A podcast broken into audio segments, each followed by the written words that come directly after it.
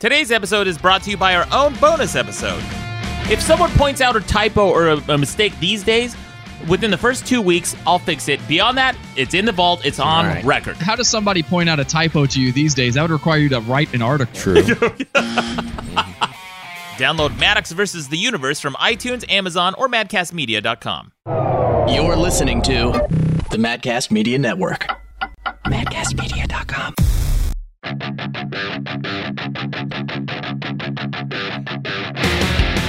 Welcome to the best debate in the universe. Every debate in the universe, from nostalgia to fibromyalgia, with over 2.5 million downloads. I'm your host, Maddox.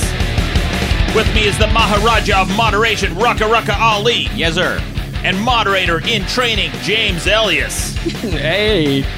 Welcome back to the show. Guys, we got an exciting show. We always do. They're always exciting, and people call me out on that. They say, Maddox, are you ever going to have a non exciting show? I say, No, you fucking idiot. the best debate in the universe. This guy gets his talking points from Donald Trump. We're so tired of winning all the time. So, coming up on today's show, we're going to talk about whether or not quantum mechanics can disprove subjective reality. But first, I want to Wait, can it, if it can, it can. How do you disprove subjective reality? that's what I copied it word for word from your text fuckface here. yeah, what you text? What I meant to say is, uh, is it evidence for subjective, the subjectivity of reality? Okay. Today's debate is can quantum mechanics disprove objective reality? But first, I want to introduce our guest this week. He's a physicist, James Ellias. James, welcome to the show. Thanks for having me on, Maddox. Thanks. I've been Yeah. I've been a fan of yours since I was in high school. Like uh, We're running out of time, guys. No, we're not. No, we're not. We have plenty of time. Okay, all right, This all is my favorite part of the show. Ta- ta- talk about me. Yes, go on. Been a big fan of mine. Yeah, yeah. Since since I could jack off, uh, you know, correlation, causation. Mm. Yeah, You know, uh, yeah. we'll see, we'll see, we'll see. I'm not sure, but uh, my friend gave me, you know, your book uh, when I was in high school. Kind of lame that you didn't go out and buy one. Yeah, yeah, kind of lame. But although his friend did. That's pretty cool. Who's your friend? We should have your friend on the show. Yeah. I like I like Is it too late to get your friend on? I like people who like me. That's my policy. Yeah, he does. So you know, he we can have a whole show. Like, is Maddox the best debate in the universe, or maybe that's been settled already? Yeah, so. it's, it's uh, very short. Actually, we're going to have some voicemails to that effect later on in the show. I brought some in. Especially, we had our guest from last week, Alan Denton. We debated whether or not nostalgia is ruining television. We have the results of that debate, and Alan himself called in. We're going to play those voicemails later at the end of the show. If you guys want to leave a voicemail, it's madcastmedia.com. The phone number is on the bottom of the page on the best debate in the universe. But first, we should get to the debate this week. Can quantum mechanics disprove objective reality? James, as our guest this week, I'm going to give you first stab at this debate. Can it? Why or why not? So, in my view, anyone who's under the impression that it shows that reality is sub- that quantum mechanics shows that reality is subjective or somehow consciousness dependent, they just haven't really looked at the evidence that has led to the theory itself. And this includes a lot of people with PhDs. A lot of people with yeah, P- people with PhDs can be wrong. Ooh. Oh, it's Rucka's. Fa- he- Rucka's got the biggest boner right now because because he loves it when when science or academics is questioned or I love how he disproven. groups science and academics together like, th- like they're one and the same. no, but yeah, you having love you, having you a love hating diploma. both. You you love demonizing both. That's oh, the- I demonize science? You hate it. You I hate Well, actual science. This well, is see, interesting. I mean, never knew that. That this is part of the issue we should talk about because it's there's a difference between having a respect for science and having faith in science. Oh and interesting. That's Science is the interesting- yeah. opposite of faith, and so if, if it means you take in the evidence and you evaluate it objectively, just in terms of what's there, what you can see, not in terms of how you feel about it, or in terms of what other people have said. And a lot of PhDs, I think, because of the way that we're educated, we've accepted the package of quantum mechanics without looking at the evidence that led to it. So we don't really understand it, or at least a lot of scientists don't. A few of them do understand it. They say no, it's it's BS. It's not in favor of subjective reality. If you just look at the brute facts, the brute experiments, but um, the people who first made the theory, they uh, were subjectivists. They believed in subjective reality already, so they interpreted the facts through that lens. But if you just simply look at the facts, there's no evidence for it, just in terms of the facts themselves. There's no evidence for reality. You're saying. So for Sub- subjective, subjective reality. reality, Okay, sub- there's evidence for reality. Well, how can there- how- just how open can- your eyes. I mean, how can there ever be uh, evidence for uh, subjective reality, or how can you disprove subjective reality? Subjective reality is by definition subjective. It is a construct created in the person in the observer's mind, right? It's subjective. That's the definition of It's subjective not reality. Yeah, yeah, it's not. Well, th- there there You're is no- making an assumption, Rucka. That's a big assumption. If That's it's, the if it's crux subjective, then it's subjective. It's not objective. Well, can we just hold on? We might have some people listening that don't actually know what these words mean. Right, yeah. Okay. Let's not all assume that they're a week away from graduating like you are, and and actually are educated. Pretty 'Cause, smart. uh, you know, of course, academic achievement is the only way to know anything in this world, Right, and the only way you can ever be right. R- Rucka knows all So, about that. Objective means what? Objective means it was what I said earlier. It's it's based on the evidence that you can see, not based on what you feel, and not based on what other people have said. In other Oh. words, in other words, objective. It exists whether or not you're conscious of it. It exists Right. Objectively. It's a And- fact. It's and, there. Yeah, right. And Okay. as a scientist, I like to I like to emphasize the fact that we have contact with what is objectively there. If you just base your decisions on the senses and nothing else. And then subjective is opinion. Yes, It- it- or it's like Subjective means subjective means well, not all interpretation I think is subjective. So that may be sort of a side Okay, debate we can that's- have. that's but fair. a subjective interpretation uses your own feelings or perhaps the feelings or statements of others as part of the evidence. But th- but your feelings and other people's statements are not admissible as evidence. Well, hold on. So- I mean, you're making a, an assumption that it is possible to detach your feelings and your life experiences from your interpretation. I do believe that's possible. Okay. Yeah. Now, now, now is a good time to introduce the buzzers that we will all be using. Here's the sound of mine. James, let's hear yours. And Rucka, let's hear yours. If you hear a buzzer from any of these fine gentlemen, that means that someone has disagreed with someone else, that we want to point out a logical fallacy or a correction. So uh, that's why I did one of these because now you're that's a pretty big burrito to swallow right Yeah. now. That you are assuming that it is possible to detach your life experiences from your interpretation. For those who are new listeners to the show, I am going to be arguing the other side of the debate. I always do, no matter what. Rucka is moderating. Uh, he may inter- interject as well with some of his opinions from time to time. not doesn't sound like something I would ever do. Um, Nice. but I am going to be arguing that quantum mechanics can disprove objective reality. And uh, it's an interesting debate for so many reasons. This is one of my favorite topics to talk about. And something I've been looking forward to for a long time. James, you're the perfect guest to have this conversation. And we talked about before the show that this topic, this debate, is probably going to get us as close as possible to the interface of science and philosophy. And I think that's exactly where we are going to be treading this entire episode that interface itself. Because there's a lot to unpack here. Yeah. Uh, I mean, let's start here because it's already brought up. Interpretation. You think there can be objective interpretation. How and why do you believe that? because it's possible to simply look at the facts and make judgments just based on that. Now, I'm not going to claim that that's easy. I'm not saying like, "Oh, well just just fucking do it." Like n- no. You it it takes a lot of times it takes um sort of introspection. You have to realize when you're bringing your own preconceived notions when you're bringing those things to the field and ask yourself am i am i making a decision based on what i see or am i ba- making a decision based on what i want to see and you can ask yourself that question. You can introspect. You can find out whether you're applying good reasoning methods or bad reasoning methods.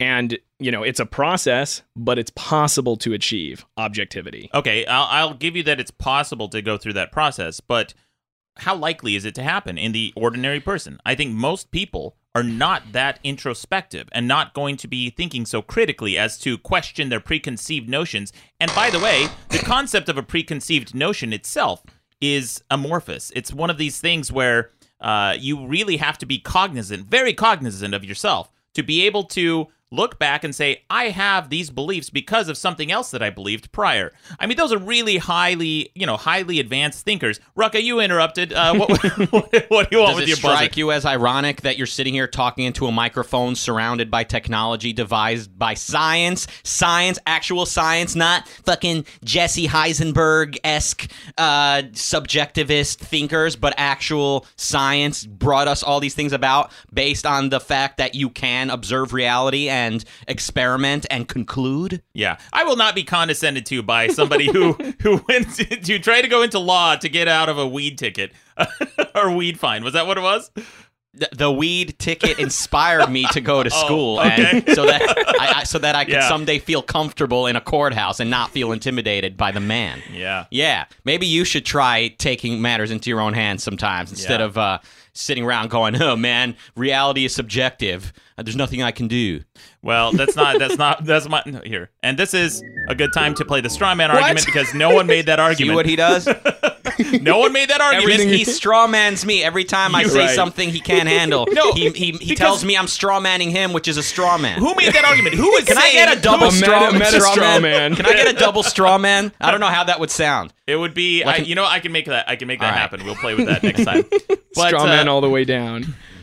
But let's get back to this uh, this topic of subjective versus objective reality and the tools that you use to measure and interpret reality. Now, James, it sounds like you're making the argument that you can make an observation of facts Mm-hmm. and come away with an objective interpretation of those observations, right? Yes, it's hard, but it's possible, and Okay. it's done all the time, as Rucka pointed out. Well, it, I mean, there's no, there's you. I I haven't seen any evidence for that insofar as the show goes. Give me give me some evidence. The here's show an itself evidence. is here's evidence. An, yeah, here's an evidence. This this microphone records my voice clearly. It's not perfect, but it records it clearly. Now, if the inventor fucked it up and it didn't record voices clearly, he could have two options. He could say like, uh, "I'm going to ignore that. I'm going to I'm uncomfortable with the fact that I fucked it up. Uh, let's just pretend it went fine." Or he could say, "No, the facts clearly bear out that I need to try again." And so he tried over and over until his process was objective until his process showed that he had a clear grasp of the principles involved, whatever they are, to make a microphone, and he succeeded. Yeah, and, and the inventor, the fact he was able to eat breakfast that day, it means he understood that that Yeah, food right. exists, that Well, hold on, hold on. We- that the world exists. One you at a can't time, sit around one saying shit doesn't exist or it's subjective Oh, I can't- survive I for can't very long. I can fucking you do whatever I want. You talking right now is an admittance that words mean something. Yeah. That existence exists. Yeah, and I think the And word we- you're looking for is admission, not admittance. Boom. See, words have meaning. Oh, sweet irony. Well, let's talk about this microphone thing because just before the podcast started, James, you put your mm-hmm. headphones on, and what what did you what did you experience? What did you notice when you put your headphones on? I, I heard my own voice. yeah, and and it's kind of weird, isn't it? Yeah. Everyone everyone who hears their voice once it's recorded, everyone who hears their voice generally it's it's uh, a little bit jarring because they're not used to it. The way you hear your voice inside your head as you're talking is echoing inside your skull and creates a different phonic signature than what you hear when it's recorded.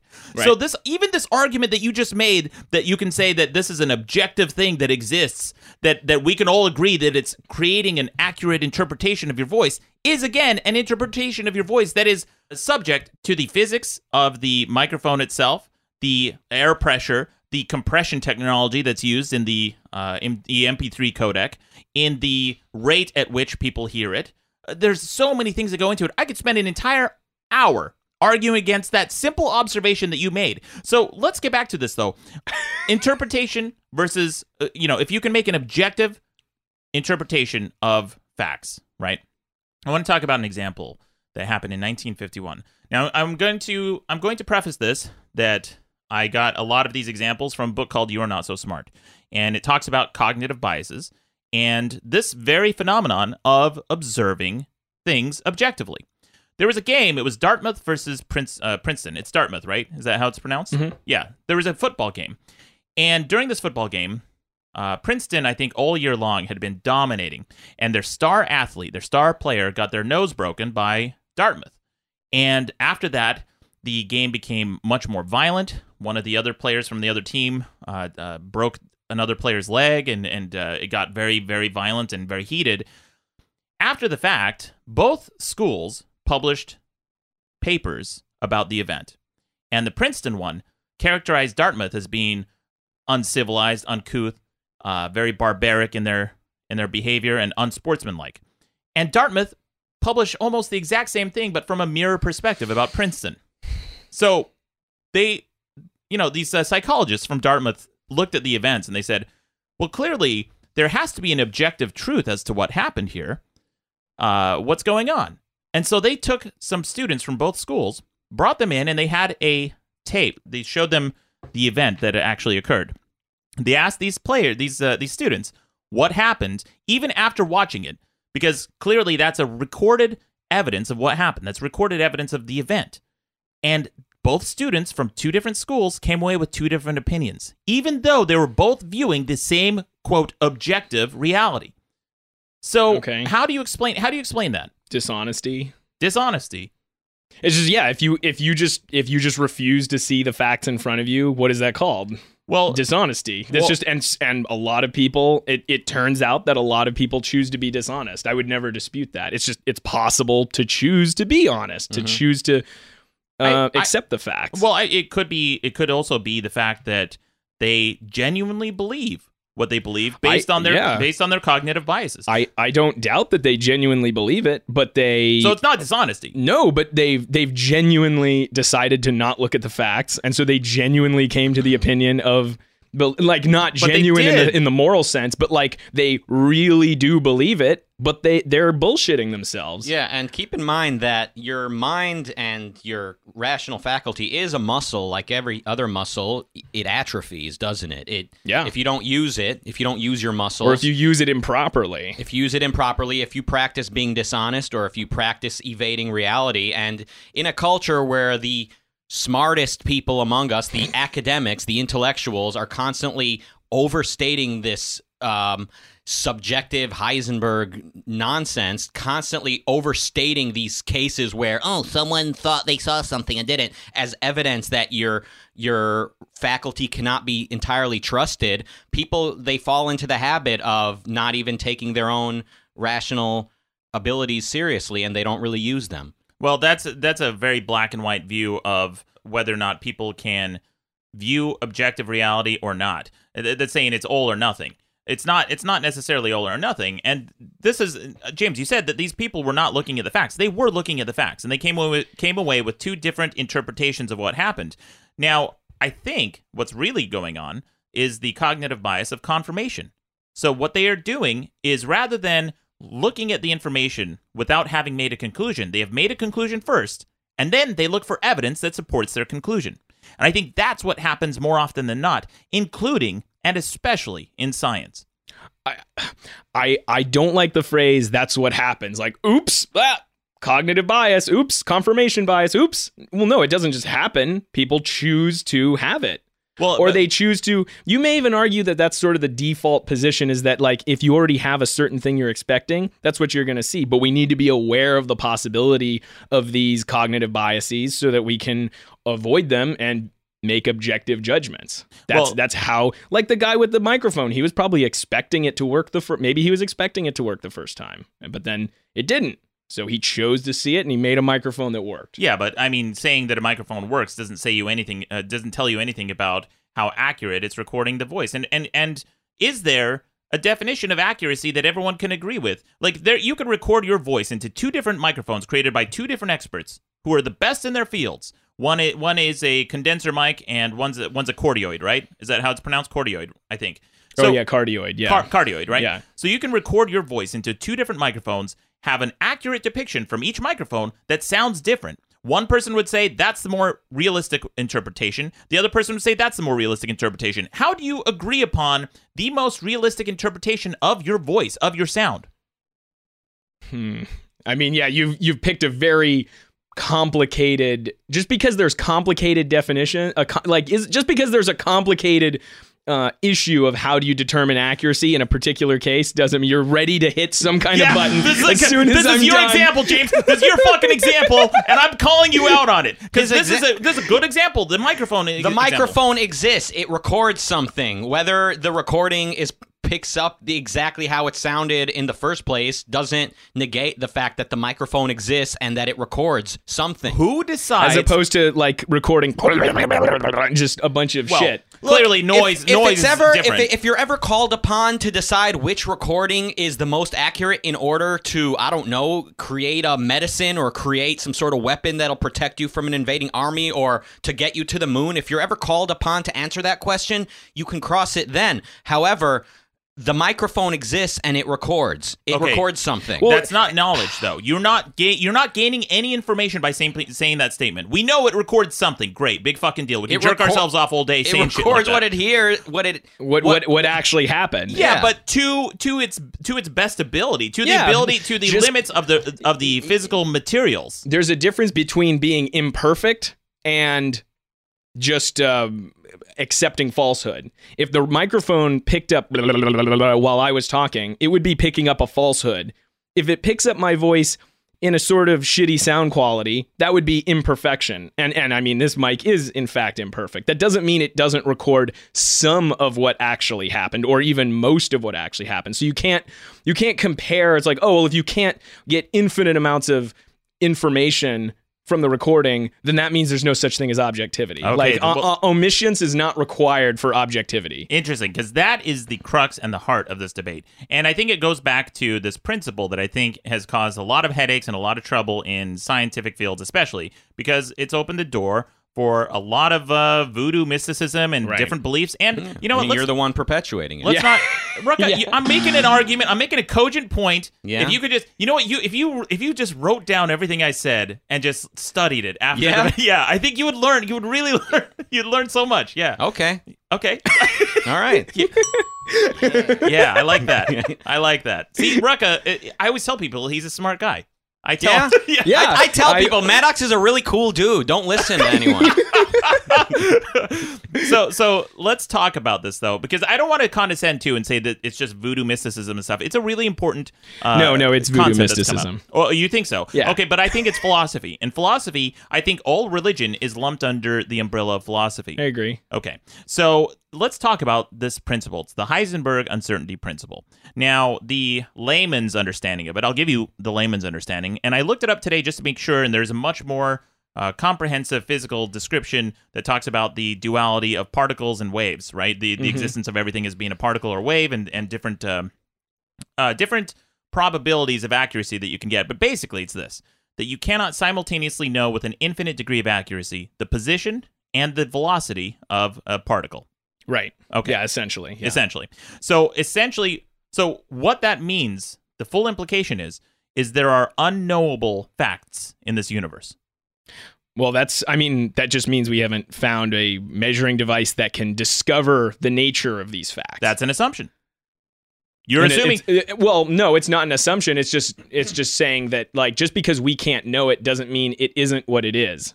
Oh, That okay. isn't that isn't an assumption. That's But just it's the- it, the evidence is all around us that things are what they are. The particle has a position, it has a velocity, and just because we can't know it with current processes doesn't mean it isn't what it is. okay, but, But that's how not do you knowledge. know it? If you can't know it, how do you know that it exists? but that's not knowledge.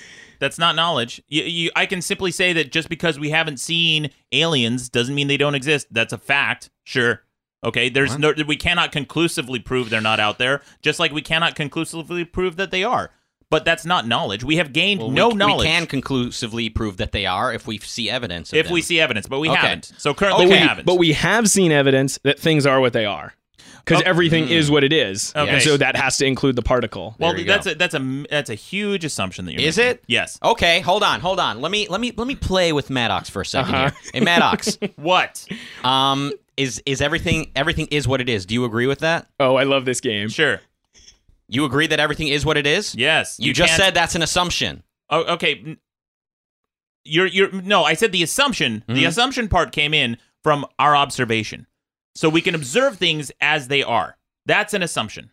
And so you the- agree that they are what they are. You're just doubting our ability to be conscious of it and to identify it. Correct. Okay. And so quantum mechanics isn't so you're not saying so much that it's evidence of subject that we create reality. It's evidence that we cannot fully know reality. That's a slightly different position. Yes. Actually it's a majorly different position, but it's like it's it, those two get mixed together a lot. so Yeah, reality- so it's it, they get lumped together, so it's easy to think both kind of go as a package. right. Everything we know about reality comes from our senses. Yeah.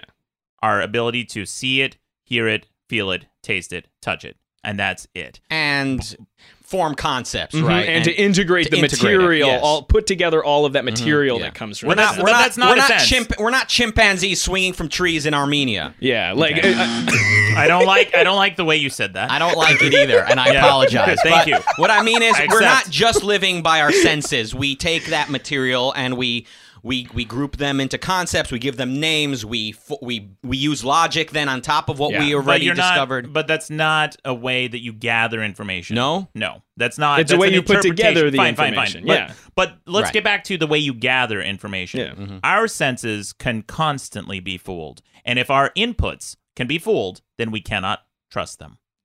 That's a, Go here's ahead. the I'll let you look, guys have a debate. I'm not here. so to- I'm I'm I'm glad we're we're focusing on the philosophic issue because well that's so I'm I'm th- this is this is the place to focus on before we go into quantum. But so here's the thing. How do you I would I would say that any attack against the senses, any doubt of the senses is self-refuting. Because you're using a bunch of ideas in order to attack the senses. So for example, you say how do you know they're not wrong? How do you know when you see something it isn't some other way? And well, but here's here's a question: How did you even get the concept of wrong? Where did that come from?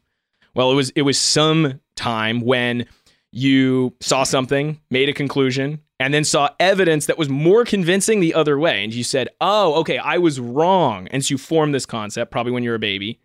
And um, although actually, I'm not sure if you ever did form the concept of being wrong. I being don't wrong. understand. So please So, explain this yeah. to, to to anyone else in the audience. explain just it to someone that was never wrong. Yeah, right, I- right. anyone who doesn't understand what it for, means to for be the wrong, yeah. for the rest of us, we have this concept of being wrong. Yes. and this concept came from experience that came from the senses. So you can't say how do you know the senses aren't wrong because the very the, the very the very concept of wrong comes from the senses. So you're using the senses to try and disprove them. You're using a product of the senses to argue against the senses. Right. Well, so, So now any, now you can't attack the senses. That's all you that all everything that's in your head came from the senses. Or so all- you can't even if you didn't think something was the case and then found out you were wrong, but even just knowing something is not the case in the first place, like knowing there's not a dragon right here at in the middle of the table, is because your senses confirm that that's not the case. Well, your senses are also how you create and interpret the entire universe.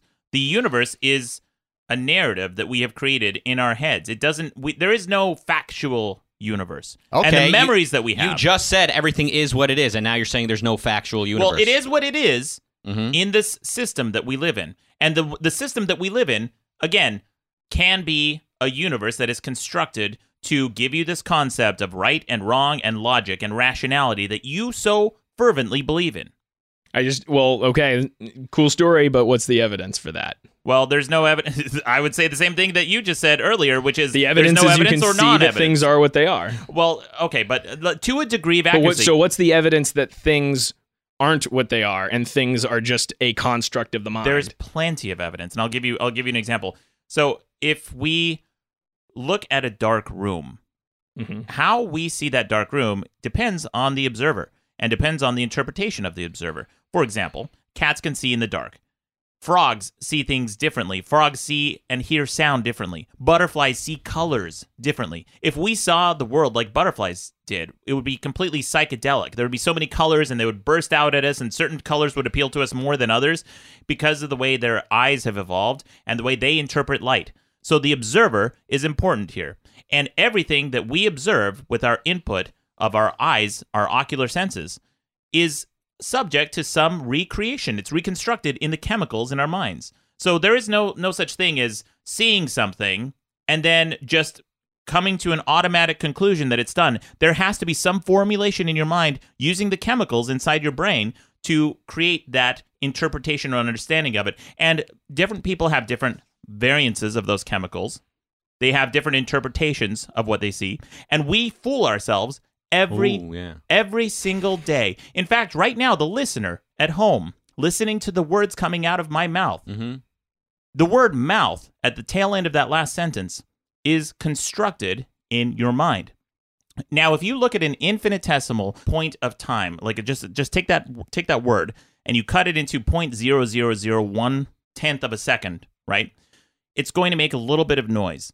And the only reason people know that I said the word mouth is because we have enough of those paired together so that when it's listened to over a certain span of time, we understand that it's the word mouth. But it's not until time has passed that we understand that I've even said anything because this, these sounds are being constructed. The word mouth is being constructed in your mind. And it's not until I've finished the entire word that you understand what I'm trying to say.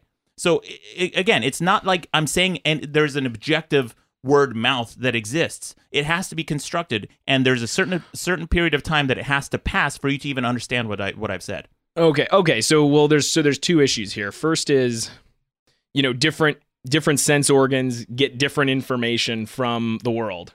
And so, but but the world itself isn't different. It's just that the frog has a different type of sensor. So he ex- he gets exposed to different information than we do. well, we're going so- back to the microphone argument, So- which is which version of the world is the most accurate. both are accurate. Both provide some information. Even even if it prov- even if you could only see in black and white that would be less information than me because i can see in color. But the information you're getting is still just the information. And secondly there's two issues here. There's what information just comes in and then how do you process it how you process the information is up to you. But this is up to you. So if you if you you know for example decide that you're just going to be on the side of your football team no matter what then you're going to process the information differently. If if if you will choose to decide to process the information differently. But what plays out what the information that actually impacts upon your senses is what it is. You don't have a choice in what you perceive. You do have a choice in how you interpret those perceptions You lost him at football team, but um, you and you you can choose if you focus or not. Yeah, and you can choose. Yeah, you can choose whether to even be paying attention to reality. I mean, you all. think everybody likes to think of themselves as these uh, smart, well-intentioned, rational, honest, reasonable oh, they do, people. not you. You're not the one who thinks you're infallible. No, no. Everybody likes to think that of themselves, but we are so easily tricked. Every time you watch TV, you're Yeah. tricked. Every time you you look you look at TV, we have never seen motion picture because motion picture, if you deconstruct it, is really a picture that is shown in succession at a quick enough frame rate that, that it gives you the illusion of movement. But t- television is just 24 frames of pictures per second shown in a fast enough interval that it tricks our minds into thinking that there is motion in between those frames when there is none. We're just looking at static images over and over and over again. And Well, I mean, your So your mind tricking. is It's just tricking. your mind is is receiving the colors. Your and and the colors are what they are. Oh, really? And Tell- and then what about- what if I'm colorblind, James? Who, oh well, oh well. I mean, Then what then, are they? Then then just the the shades of gray are what they are. What if Like- I'm a butterfly, James? then you just well the thing is is if you know if you interpret the what's on the television screen as being actual people moving around you will soon find yourself mistaken when you cross reference it with your sense of touch you go up and like oh hey who are these people and then oh wait it's just a screen you know it, sound, eh. it sounds like you're saying, Maddox, that it's difficult to be objective. It's very Yeah, difficult, which was what James's yeah. opening point was. Nobody said this would be easy, but it really is amazing considering how how vulnerable we are to mistakes and errors and biases. How much we've accomplished. Yeah, seriously. Just look around. Even just look at a co- simple conversation, communicating with each other understanding reality enough to do something with it. It really is incredible. Look at those buildings. Look at the fucking bottled of delicious water. Yeah. Yeah, great. You know, you you like to take pride in what we have accomplished. It's not we, it's they. Someone else did. You didn't. I didn't. You can all talk about how much pride we can take in the science that Where- led to the where are you combustion going with this? I'm Uh, confused. You'll, you'll hear. Okay. you'll- I'm getting there. I wasn't in- implying that I built those buildings or Oh, created exactly. this. Right. Because most people haven't and can't. If you, Okay, That's probably think- true. Most people think that if they went back in time, they would fucking rule rule the world because they have all this modern technology and understanding. Nobody thinks that. People think that all the fucking time. No, they don't. Nobody thinks I can go back a thousand years and invent the iPhone. Nobody says they could do it unless they're one of the few people who know how how, how technology works. But that's what that's my point that I'm making. Is Okay, that most so people don't somebody somebody was able to understand objective reality enough to create a tool to create technology. Someone, you say they did it, he did it, Hold on. she did it, someone did it. You're it. making an assumption because here's the thing. I would. I'm a science guy. I love Yeah. science. I was physics was my favorite subject in school until the University of Utah beat it out of my psyche with their yeah, shitty with, with- curriculum. with and- quantum mechanics. Oh yeah, I can No. definitely relate to that. Yeah, I've only had- only I I went through six years of that shitty curriculum. Yeah, it was, just to torture awful. myself. It is absolutely awful. I because uh, I had such a passion for physics. I would buy physics books, like rigorous physics books, not pop pop physics, Mm. but actual, you know, the equations and everything, mechanical physics, and learn myself. And then I, I thought I was so excited to, to sign up for classes at the University of Utah. Then I went into this giant auditorium with 440 students and one tiny professor that you can barely see because you're in the n- nosebleed section.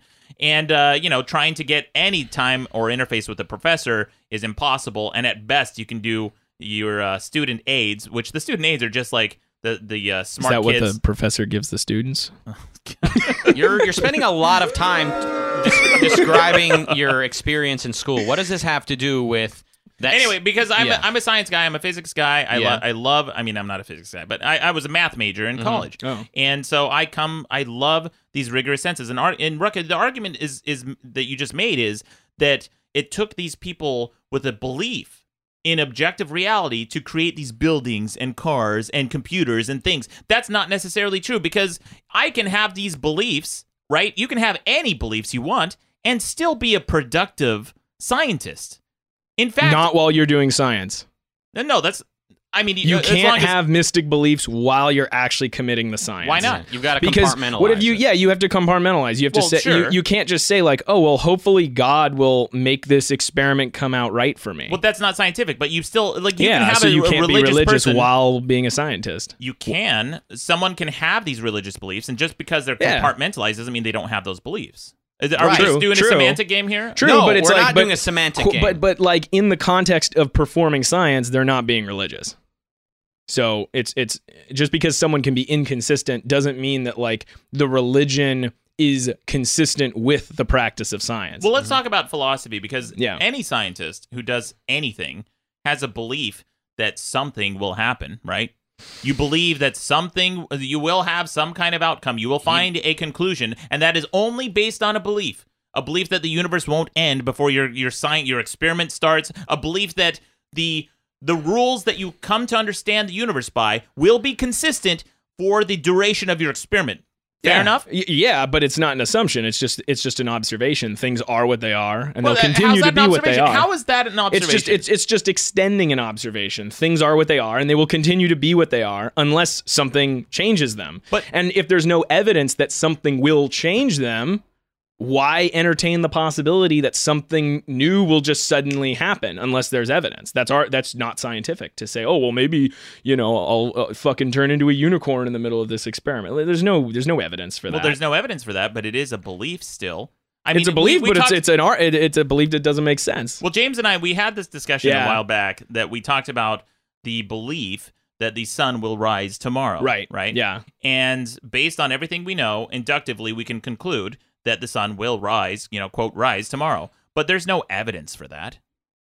But there's, There's all many- the evidence in the world. No, there's we just Gravity have a precedent. functions a certain way. Maddox, go, would you jump yeah. off a roof? Because hey, I don't know if I'll fall and die this Maybe time. gravity will stop Maybe just this every time. other guy that jumped off a roof fell to his death. Who knows if it'll happen this time? Yeah. No, because I'm not a fucking idiot. Oh! it's not. It's not. It's, so predicting what the future based on what you know to be real Rucka, is, just- is what idiots do. just because Yeah. just because you cannot conclude something with 100% certainty doesn't mean that probabilities don't exist So what you're doing is you're taking this tiny possibility that in the middle of your experiment a unicorn will fly off. You're taking that tiny, tiny, minuscule, non non impossibility really, and you're Yeah. you're running with it to completely throw the universe and existence in the trash. no it's, it's first of all that's a nonsensical example i'm get the, let's go back to the example of the sun rising because this is so what's your argument james that the sun will rise tomorrow Well, gravity. We've we've confirmed that gravity works in a certain way, right and it and barring evidence that it that it may stop working that way, maybe you know. Um, if there's if there's a certain physical effect that the sun will suddenly unleash like a wave or something that deletes gravity if there was evidence for that then we say maybe it won't but there is no evidence of such a phenomenon So it's it's random and arbitrary to just say, oh, maybe it'll just stop and the sun won't rise tomorrow. Well, what we mean when we say the sun will rise tomorrow, because the sun's not actually rising, is the Earth is spinning, right? Yeah, right. Now, now the mechanism with which that could occur is not that the sun or gravity would stop working. Well, I'm not talking about something like like a fundamental law or understanding of the universe would suddenly stop working. Although you know, uh, you know, we can't prove that it won't because just because it, ha- it hasn't ever happened doesn't mean that it, it, it couldn't. But the way that would happen that the sun wouldn't rise tomorrow is that we do know asteroids exist. We do know that supervolcanoes exist. We do know that that phenomenon exists in the universe that could create a cataclysmic event on Earth that could end all life on Earth. So then the sun quote won't rise tomorrow. Right. uh, Okay. So if there's if there's a you know if there's evidence that asteroids are flying around, then you know there's a small chance that an asteroid might hit us. Right. And but Yeah. although what's what's the evidence that we wouldn't detect it? I'm not I'm not sure. I don't know what our detection pretty, but- gear. pretty low oh, actually. what you're All right, uh, doing, yeah. Maddox, but is it doesn't. It, yeah, but yeah, right. You're saying you're saying you're not even convinced that the sun and the asteroids and the Earth even exist because how can you be sure? Is what you're doing. So yeah, ev- nobody denies that an asteroid might hit us, but you are denying that the asteroid and the Earth and the sun even exist with No. pr- with certainty. Look, I can say yeah with certainty. Absolutely. Okay, so that's what this is, and we need to get on to quantum mechanics. So, okay, to to, to I mean, you guys can keep going with this portion if you'd like. I'm, don't let me stop you, but if you think it, it, it's there's more to say, but so James is saying everything is what it is. It is observable, and we can be scientific about the world. Maddox is saying, well, since we can't quite isolate the molecule of an atom of a particle, whatever the fuck hierarchy those go go in uh, because we can't isolate and identify it while it's moving and measure it entirely. Therefore, Bernie Sanders, and and that's where we're Great at. summary of the God. argument. All right.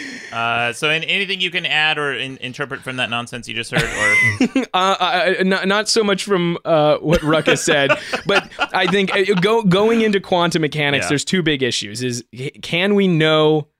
Is there an objective reality? yeah, Can we know it? yes, And does consciousness create reality? yes. These I are the yes. these are the issues that are uh, that that quantum mechanics, or at least the uh, flawed interpretation of quantum mechanics, raises. Everything that's happening right now in reality is being constructed in your mind based on all the information that you gather from your eyes, your ears, and your sense of touch.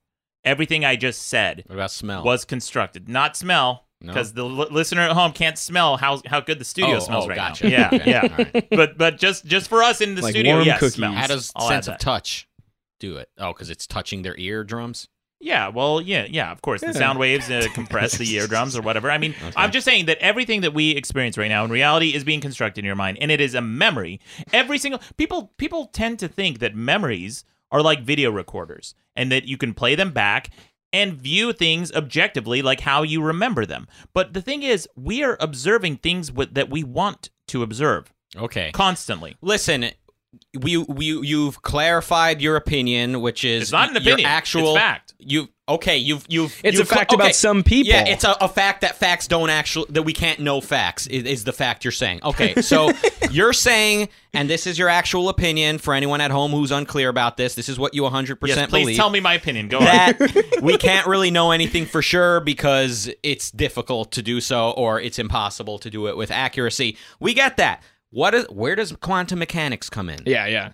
Uh, James, I think this is your your field. This Right. is your wheelhouse. Right. So, so first, there's we already talked about the Heisenberg uncertainty principle. Yes. And, that, by, by the way, do you agree with that interpretation that uh, you cannot understand the uh, the the, The- speed and the velo- uh, excuse me the the, velocity and and position, the position at the same time. at the same time? Yeah. Um.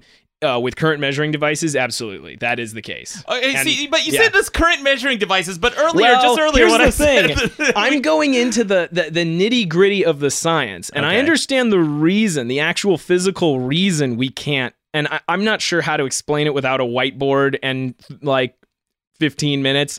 Um, but but I'll I'll summarize it quickly. That there's a particular physical process that we understand a great deal of for why we can't know both at the same time with current measure, measuring processes. And this, so and this is a I'm going to give a not a terribly accurate. It's kind of an analogy. This isn't entirely accurate, but it's the the fact is it's something like this.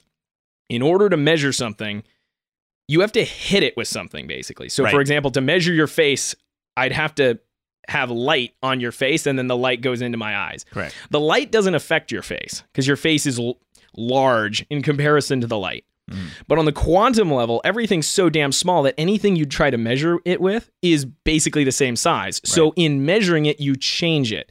Now, that's not exactly how it works, just so you know, but it's it's like that. It's like that. So we we understand to some degree why measuring processes prevent us from understanding both at the same time. And that doesn't change the fact that things are what they are. It just means that with the current way we measure stuff, we can't know both at the same time. Okay. Yeah. So so you're making the exact same argument I'm making, which is we don't currently have a measuring process to get it 100% accurate. But that's that's the same thing as me saying we don't currently know that the rules that govern the sun rising tomorrow won't fall apart. Yeah, it's exactly the same. Yes. It's exactly the same. Well, not- I mean, I mean, both both of your opinions there function on the same principle that like, s- like something could just randomly happen for no reason.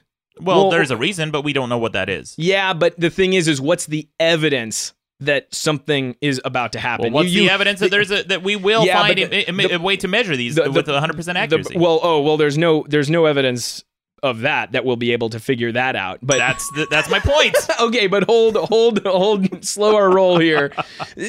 so, let's see here. We we um the there's a thing called the burden of proof principle. And when you when you entertain like, oh well, maybe maybe gravity will stop working and the sun won't rise tomorrow, or something like that, the burden of proof is on you to show that there's evidence such a thing could happen.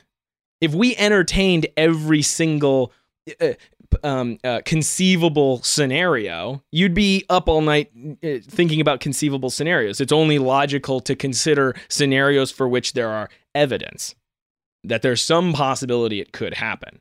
Okay, well, these conceivable scenarios, by definition, are conceivable because They're, they're, conceivable, but they're not possible.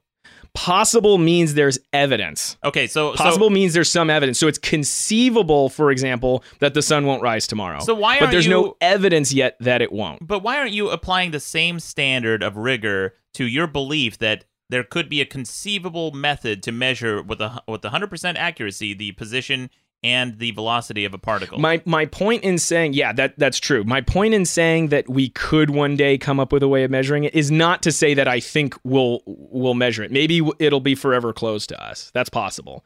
Uh, there's no evidence that there's a method to gain access to that information. My point is that you're about to ding. Ding. my point my point is is not that we'll necessarily see it it's that whatever it is it is what it is. It, there is a reality to it. Just because we can't gain access to that particular piece of information doesn't mean it isn't objective You know the the Ruckas of the world, and I I would even say the James Elliases of the world believe this this philosophy that you're espousing, and it is a philosophy. yeah is- well we're both He, we're he's both using the word philosophy interchangeably with religion. Like, oh, this is what you believe. No. So that means all other things could be just as valid. No, no, no, Oh, no, I no, see, no, I no, no, see. No, No, I'm not. No, I'm not. But No? this philosophy that you're espousing Mm-hmm. is is an old, old philosophical concept that has long since been, been yeah, the one that gave us the Enlightenment. Well, that's and, not- uh, I mean, the that's- that's scientific not- revolution. I mean, but Can I that's finish a- the fucking philosophy? What it is? Yeah. It's called realism. It's called naive realism. That you can just observe the world and it is as it is, Oh and we just God. know yeah, we, we, everything. we, we don't just- believe. Well, I mean, we, we Rucka and I are objectivists, and and objectivism, you know, it's it's Ayn Rand's philosophy, and it's not naive realism. Well, It's but- not but just this- that things are straightforwardly just like oh whatever it just seems to be that's what it is. Like no, like interpreting whatever your your senses interact with the world the way that they interact. Figuring out what the hell that means is not solvable through naive means. But the senses are first of all aren't even consistent from human to fucking human. There are people who have color blindness. And by the way, we only know about color blindness because there is some quote standard of human, you know, the other 70% or so who can see a larger spectrum of colors and it's only then only after we, you know, two humans, one who's colorblind and one who is not is sitting in a room and one's saying, "Hey, look at that red thing over there." And the guy's like, "What red thing? What are you talking about?" And he goes, "That thing over there that's red." Is like, "I'm not sure what you're talking about. I'm not sure what color that is." And then we devise some tests to see, "Oh my god, there is a certain subsect of of human, a certain uh, percentage of humans that can't even see the same fucking colors." And by the way, w- the colors that we're able to see are only, you know, within the limits of our ocular ability of our senses to be able to construct that in our minds. So to, to say that we can objectively say that two things, you know, the I'm so glad you brought up the microphone example at the beginning because again, two microphones perfectly built, expertly built by two different people, two different methods can create quote the most accurate sound and this is hotly debated uh, in just in the industry of audio alone. Audiophiles are constantly Wow. the, the, uh, this, guy, now, this arguing guy's with each been other. balls deep in the music business for many, many decades. So No, but I know I have a friend who's a fucking audiophile, and he, Oh, he this Yeah, guy's but- got so well- many friends. It's amazing how many di- types of people he knows. yeah, a lot of types of people. Yeah. You, people are very lucky. Amazing. To know me. Amazing you're able to have friends in reality that these friends exist, but you don't believe anything else exists. I didn't say that. Look, I'm, I- I'm just saying the, the interesting thing about this philosophy and this this uh, this principle here is that it is the interface between science and philosophy. Yeah. And all it takes is just leaving a little bit of doubt, a little, just leaving the door open for the possibility that we cannot know everything, that then opens the door to a lot of different quote beliefs. And by the way, let's step, let's take a step back, James. I don't want to shit on on uh, physicists here, for a Uh-huh. sec- but but but but let's let's be honest. Let's shit on physicists. a though. little. I don't want to do that, but let's do it. well, let, let's let's talk about the arrogance of scientists, which is the the main the main the main principle that makes physics work, that makes the entire branch of physics a thing, is the law of conservation of energy, right? That we get we derive so much. All of mechanical physics comes from the law of conservation of energy. If we didn't have that law, then we wouldn't be able to surmise many of the the rules about uh, about the universe, right? Yeah, but how did we get that law? It, it didn't By just- observation. Yeah, we got the uh, law by observation. So it wasn't that we just like came up with the law and then that like explained a bunch of shit. It was that we built our way from the ground up, from the observations up to the law. And so the real proof of of a law, of really abstract law like the conservation of energy, lies in actual sense data and in the building up process of of concepts that allowed us to understand that higher level concept. And that's this is actually the subject of my math YouTube channel, which is that you need to be able to do two things is is look at reality and have the concepts required to reason about it in order to come to a new concept, a- Okay. a, new higher level concept. And that con- and here's the thing. That process, the process of induction, how you see the world and make conclu- and make generalizations about what you see, it's not understood yet. And so Right. it leaves room for a lot of a lot of skepticism like what you're spouting today. And so that's that's actually kind of the whole point of my channel is to show that certainty is possible if you start from sense data and just go one step at a time. The biggest issue is when we're taught this shit, we don't go one step at a time. You're just given quantum mechanics, you're just given the package, you basically take it on faith, and then as a result you say, "Well, shit, maybe maybe it's all just subjective. Maybe it's all made up." so, what is quantum mechanics? quantum mechanics is getting us back on track. Um, No, yeah, mean- yeah, yeah. So, so yeah, it makes sense to actually question, talk. yeah, right, because a lot we've of been listeners- talking about this Uh, yeah, the a lot of listeners. time. We should have probably started with this, but a lot of listeners at home, we kind of take for granted that everyone understands these higher level concepts and, and sciences, but uh, a lot of people don't, and they're not familiar. So let's Yeah, give them a so- little. Yeah, Quantum is the study of the microscopic world. Right. And the reason it's called quantum is because on the microscopic world, we've found that um, matter, energy, even motion, Gravity. these, um, I don't understand the gravity aspect of it myself, but uh, that's part of this is being really clear about what you know and what you don't know. I don't Yeah. understand quantum gravity in the slightest, but um, these things, these attributes of the physical world on a small level, they are quantized at the small level. That means they they come in discrete increments. That means they so for example, people are quantized. Whereas like distance is not quantized. You can you can have any distance. You can have one inch, you can have a half inch, you can have a fourth inch, blah blah blah blah blah, right? You can't have half of a person. right. Okay. So it's qu- it, it's it's these discrete units, individual units, not like a continuum of units And- at on the small level, and that's what actually leads to the Heisenberg uncertainty principle. Right, because Yeah. because when when a a particle gets so small Mhm. that the measuring that the way in which you measure it changes the either the speed or the position, that's where the uncertainty comes from. Right. And the reason you can't get any smaller is because the the these attributes are quantized at the small level. Yeah. You can't get uh, your measuring device can't get any smaller than the thing you're measuring. So your measuring device f's with the thing you're measuring. Right. So- and it used to be understood, I believe, that the smallest discrete particle was a quark, but that's no longer the case. Right now, we're going to muon. Uh, the Higgs boson, uh, I think, particle was a big deal that they were trying to discover. That's physics I don't understand actually. My my my understanding actually stops at the level of roughly the 1960s. I don't Oh. understand physics that that's past that. Oh, interesting. Yeah. Okay. and, and only in quantum mechanics. I wrote my master's thesis on the on the subject on these subjects of quantum mechanics. So, So, yeah. quantum mechanics is, if you could say in one or two sentences, it's the study of these very small Yeah. things and the way they behave. Yeah. So, for example, to make it concrete, electrons flying around the atom. Mhm. We need to understand the electrons flying around the atom because the way they fly around the nucleus of the atom depend, uh, uh, uh, produces the effects of chemistry. So, if you can understand the atom on this tiny ass level, you can understand chemical effects and the way atoms interact with one another. And so that's that's the primary application of quantum mechanics. So really. the idea that quantum mechanics disproves objective reality is that because you, it's it's difficult to measure the smallest item of existence because you cannot measure the, impossible. would, is the word. impossible Yeah. to measure the smallest thing therefore science or observation itself can't be relied upon we or- actually haven't gotten you, our debate here has not actually touched on the subjective reality part. It's touched on the you can't know reality part. There's two parts. There's the part where you can or can't know reality. That's the Heisenberg uncertainty principle. And Right. and I say you can, you say you can't. And then there's a second part which is is reality constructed by consciousness? And so here's how that part works. Is in quantum mechanics, you never get a prediction exactly of where the particle is going to be, right? Because of the Heisenberg uncertainty principle. Right. You get a prediction of where it could be. Correct. It's a probabilistic curve. It's saying, okay, Mhm. there's a 20% chance here, there's a 20% chance here, there's a 50% chance here, etc. Right. So now, the way this was interpreted by physicists at the time, and I think there's no evidence for this, is that the particle is in fact, before it's measured, it's n- it is in fact all of those places simultaneously. Right. And I think if you look at the evidence, there's simply just no evidence for that interpretation. It's a probabilistic theory. We don't ever, we don't understand everything that's going on because if we did, we'd be able to say, boom, that's where it's going to be.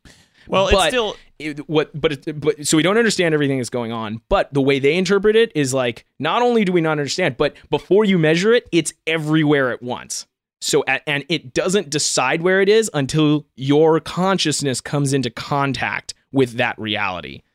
You know that may be the case but it's still useful sometimes to interpret it that way that a particle could be everywhere at once within a certain frame of of space or or time let's do let's look at it on the macro level like let's say i was trying to find rucka in a department store uh-huh and i said that rucka is in the department store i can assume that he's everywhere in that department store at once but once I get into the department store, actually find the find his location Wow, within how a can higher you degree assume? of accuracy. How can you assume I'm in two different aisles at the same time? Well, just because you are in the department store, I mean, not simultaneously, but okay, Right, I- but- I- but- okay, never mind, never mind. okay. Yeah, I, point taken. You're right. You're right. Yeah. I, I disagree. But but without knowing your exact location in the department store, it's still useful to know that you are within this area called a department store, right? And that's isn't that Sure. not that interpre- in the interpretation that physicists use? Well, well, no, it's not just saying you can you can say, "Oh, hey, it's somewhere in here. We're not sure where." You can say that without saying it's everywhere there. It's there's a difference between saying Rucka's somewhere in the department store versus Rucka is everywhere in the department store, and reality the, his the reality of his position isn't real until we see him in a particular location, and that interpretation is exactly how quantum mechanics, or that's how it has been interpreted. So, can you speak anything to the concept of quantum entanglement? Because Yeah. this is, let's talk a little bit about this and, and explain to the lay people at home what quantum entanglement is and what the implications are for reality.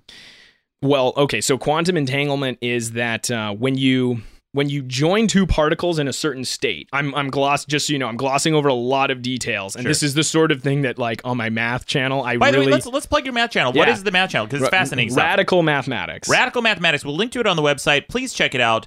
James does an, uh, an amazing job explaining these things. And by the way, uh, you're just getting a little preview of uh, of James's personality and and how much fun it is to you know to understand these higher level concepts. You do a great job. But uh, please continue. yeah, thanks. Okay, Radical so, Mathematics. yeah. Uh, we'll link to it on, on our channel. But uh, go ahead. Yes. So uh, let's see, um, entanglement. So I'm glossing over a lot of details, but if you put two particles in the same quantum state, then they should affect one another because measurement actually changes a quantum state, right? Right. So what happens is, and this is very strange. A quantum state state meaning a what? Like the spin of the particle. It could be the spin of the particle. Okay. It could be the momentum. It could be the Right. wavelength of, of the wave uh, involved with the particle. Okay. So if Um, you have two yeah. particles together in the same quote quantum state, Yeah. then what can you They're- say about that? They they they share a quantum state. That's Okay. that's I don't know how to break that down, but they share a common quantum state. So as a result, when you separate them and you measure one, remember a measurement changes a quantum state. right. So if you measure one, it changes the quantum state of the other one. And what's crazy about this is that this effect propagates faster than the speed of light Right. which appears to violate Einstein's theories. Who, according to Einstein's theories, if a causal influence travels faster than the speed of light, it starts to fuck with causality. Hmm. So, in my now, I've given you my opinion. This is a con. Just so you know, it's a controversial opinion. This was the opinion I gave in my master's thesis: is that entanglement constitutes a causal influence that goes faster than the speed of light. Yeah. That was not popular with the. Th- I almost didn't get my master's degree because of that. Um, so Why- speaking of why- academia, Why but- did Einstein say that something being very fast means there's no cause and effect? Or how how did he how does that work? Einstein's framework, Mhm. The time the time between events is dependent on how fast you are moving past those events. And if a, the time between two events took place faster than the speed of light, if you went fast enough, the effect would happen before the cause, according to Einstein's theory. Now we Yeah. haven't observed that because and but but Einstein said there must be a hard limit on the speed at which causal influences can travel because if they traveled faster than light, then effect could precede cause, which just which fucking ruins It would everything. break the the system, our our universe. It would break the system of our universe. Well, I, it, w- it wouldn't break the universe. It would. It would break it, the universe, James. Well, it would break. It It, would. it means you did something wrong. Yeah. Because cause happens before effect. right. Yeah. So, uh, my understanding of of uh, Einstein's uh, speed of light limit, and and please correct me if I'm wrong. Yeah. But Yes, the, the- please correct the him. classic the classic uh, formula E equals mc squared. There's that there's that factor. I I think it was called the gamma factor, which is Mhm. the one over one minus v over c. V is the velocity. V squared over c squared. V squared over c squared. Okay, Correct. Yeah. yeah. so as as so if in, in the denominator, remember it's one minus v squared over c squared. So as v approaches c, that denominator becomes zero. So it's Yes, one minus one, which is one over zero, which Right. is infinity, and that's Right. why the energy required to accelerate a particle to the speed of light approaches infinity as the velocity approaches infinity. Now, now this this particular my interpretation of entanglement doesn't mean that you could go faster than the speed of light. As far as far as I can tell, that formula you just gave means you would need infinite energy to go the speed of light Right. for a massive object to go um, uh, an object with mass to move the speed of light yeah it's not possible but it seems that whatever's responsible for quantum effects can make one thing happen when one thing happens over here it makes another thing happen over here and that effect travels faster than the speed of light Yes, because if you can Yeah. know anything about the universe at a distance where uh, it happens simultaneously, where you have information about something that happened at a place where it would take, it would break the speed of light to get that information as, as quickly as you could, then you Mhm. are basically violating Einstein's principle. you right? are yes and which which means that you'd have to radically reformulate some of these principles Right. the predictions would would not be different all of einstein's predictions are right except for this one now Yeah. And I think yeah. So and and again, this is a controversial statement. You would you'd need to really evaluate the science itself to know whether I'm full of shit or not. But but this is this is what I wrote my master's thesis on. Yeah. Let me ask you this, James. This is a this is a theory that it, had I continued my physical uh, education, excuse me, my, my physics my physics education. There's no need for physical education. No. for me. I've mastered my physical body. But uh, thank you. But has I ha, had I continued studying physics and going down this path, I think I would have uh, raised at some point the following assertion, which is you know the the Chandrasekhar limit, right? For black holes? for black holes, Okay. right? So it is the it is just the point where the atoms are compressed to the maximum level Mhm. where if you compress them any more, then you will have the singularity that creates a black hole, right? Is that my understanding? Is that correct? Uh, it's close. Okay. Just yeah, keep going and So let's I'll say- tell let- you if something's catastrophically wrong. Yeah. Sure. so so this density, this maximum density that you could possibly have in a star, uh, you know, where the atoms there is no more, you know, if you push them any closer, they're going to break the strong for the strong nuclear force, right? And and then I and actually then, don't understand stuff like that, but but go on. I Well, haven't studied it, so yeah. It- this was my understanding in, in astronomy, uh, in the astronomy classes that I took. So if you actually push atoms together, if there's any more mass, what's going to happen is those atoms are going to get so close together that they're going to fuse, and then Mhm, you you right. know you, you you have the singularity, whatever. So if you had a string of those atoms, okay, let's just say you were able to string them out like a long st- beam. And they were all pushed up against each other to the maximum space, so that if you pushed one, it would move the end of the string simultaneously, at the exact same speed that you're pushing, Mm. right? You can, because they cannot compress anymore. Uh, and then you lined up enough of those atoms so that it is the speed of light, the distance that light would travel in a certain uh, Fra- frame frame of time, uh, instance of time, right?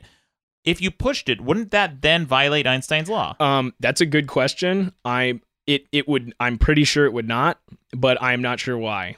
Here's another example: is in in um, electricity, the electrons themselves are actually moving about a couple centimeters per second. So you might ask, like, well, how the hell is it that when you flip the light switch on, it immediately turns on? Yeah. The reason is is because when one moves forward, they all move forward. And so Yeah. the the there starts to be motion through the actual filament of the light itself or whatever electronic device you're using. So Hmm. But that effect propagates at the speed of light.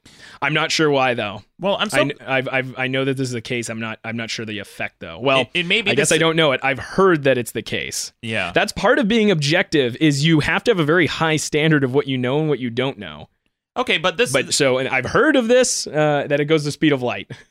well, so so this uh, th- I'm so glad we brought this up, uh, specifically this this quantum entanglement thing because this is a hotly contested area in in quantum it is, mechanics. yeah. People, scientists, very learned men and women who are studying and trying their best to understand this concept wi- objectively are having intense debates about what's going on. Mhm. So we have these scientists, these learned people who are observing something, who are observing something, and and then objectively trying to you know trying to determine what they have observed, and that is the heart of this debate. Because just because you can observe reality doesn't mean two people are going to come away with the same interpretation of that reality. And this is a perfect example.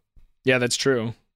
So That's- so it's true, so but- but- doesn't that doesn't that undermine you guys' uh, um uh bullshit just means, argument it just means it's possible to be wrong. Yeah, one of them, one or both of them are wrong if they have different conflicting uh, conclusions. But you said earlier that everything is what it is.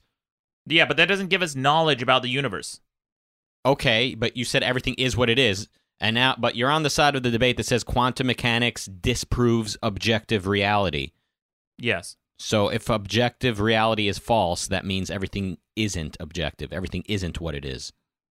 Well, you can say that everything is what it is, but you just can't know it.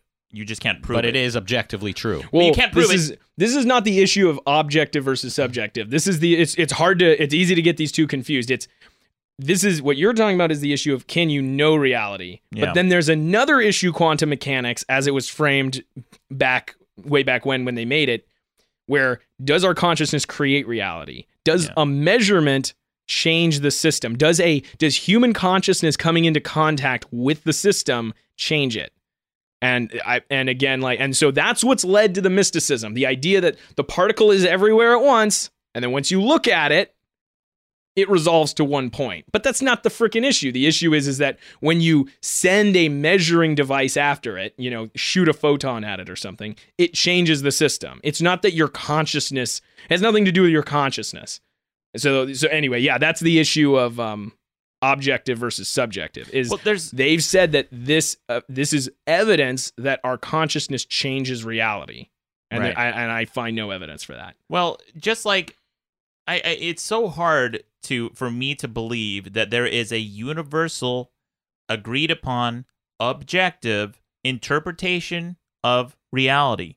Because again, a frog will see the world a different way than you will. A cat will see the world a different way than you will. Someone who's colorblind will see things in a limited capacity. and then just like the microphones that we are talking into, there this is an interpretation of our voices that sounds different to our ears. Even mm-hmm. right now, me hearing my voice in this in with these headphones on sounds different than my voice normally does. So these interpretations it really depends on the observer. But There is how no- does how does quantum mechanics disprove objective reality? I think because of the Heisenberg uncertainty principle, and that it all comes down to that. That is that is showing that uh, that uh, with with mathematical rigor that you cannot know all things. Hold on, you can't you you cannot. I tr- you mean, did I trigger you, James? Yeah. Hold on, Yeah. James. James hold, hold I that. hate it when people say, "Go ahead." Yeah, No, but don't forget what you were going to say. But Yeah. you said obj- you cannot know Yes. objective, but objective reality still exists.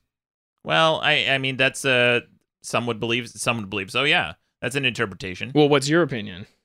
You said earlier reality everything exists? is what it is. I said does every is everything is what it is. You said yeah.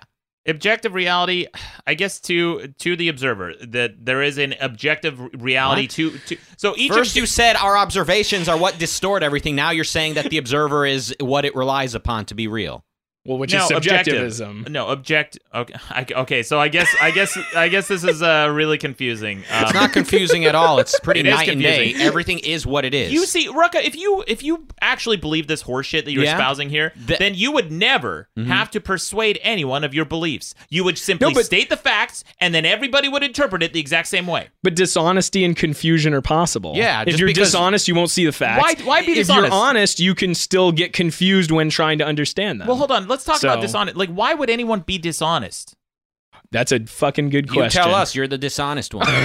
You know what? Fuck you, Rucka. Fucking tired of this shit. You're the one. I'm, That's you're not the one a straw saying man. you- That's a, a we need a, a ad hominem an ad hominem attack. Yeah, we need an ad hominem attack. What You're the one saying that It's honesty this. is impossible. I'm not saying honesty is impossible. You're- when did you I say are that? That is implying that, it. that is a Okay, fucking straw man. objectivity shithead. is impossible. Okay, no, I'm talking about Why, be dishonest? Why would anyone be dishonest in their interpretation of events? Um, because if you if you just, I mean, you you shouldn't be. It's not in your interest to be dishonest because then you really fuck your life up because you can't see the facts for what they are. Well, let's look at this but the, the football but, example. But people, but but there's a temptation to say if I just pretend it's different, maybe it will be different.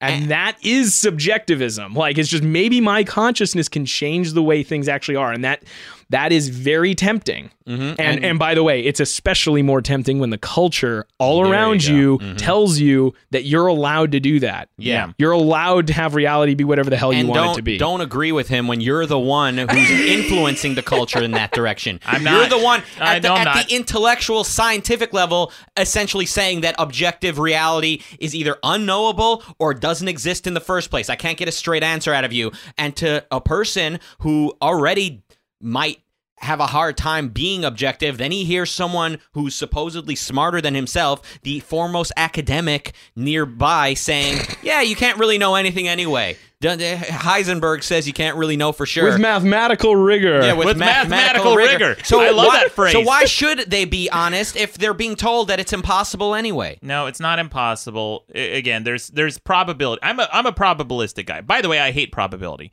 I absolutely hate it's the it's my Achilles heel. I hate probability as a branch of mathematics. Then why are you a probabilist? Be, be, Oh, you're just saying you're bad at the math involved with probability. yeah, probability is I think my I Achilles am heel. too. But I I do believe that almost everything that we understand about the world comes down to a probabilistic model uh, of, of, of certainty. Uh, uh, uh, right? Okay, James. James. James looks very. Tri- yeah, James just got triggered. James just got triggered. We may even have to take a break on how triggered James just got. But James, what do you want to say to that? Why does that bo- bother I'm, you so I'll, much? I'll let you finish what you were trying to say. It does bother me, but we can get into it later. Well, again, just like you know, just like a frog would interpret the world differently than a human would, or or Rucka clearly interprets the world wrongly, uh, and and Clearly. Yeah, clearly. Yes, the way I'm No going one- around saying that reality exists the way that it exists. You- The way that I go you're around assuming saying, that you're assuming that based lunatic. on you're assuming that based on uh based on what you know and, you and are able to earlier interpret. confirmed that everything is what it is. When I asked you, is everything is what it is? Do you agree? And well, you said yes, I agree. sure. You just a, a breath ago, yeah, I'm. Yeah, and I'm I'm agreeing again. So go on. What's your point? you a second ago, you said that's not. Now You're assuming that everything is what it is. well, which is it? Uh, it, it, just because something is what it is doesn't mean it's it's knowable or observable. You're not getting Okay, knowledge about the but world. You, but do you agree with me that objective reality exists, even if you and I are deaf, blind, and dumb, and we just cannot observe it? no, that's It the whole ex- fucking point of this argument, Rucka. I'm arguing that it doesn't. That's that it my doesn't exist. Yes. So everything isn't what it is per se.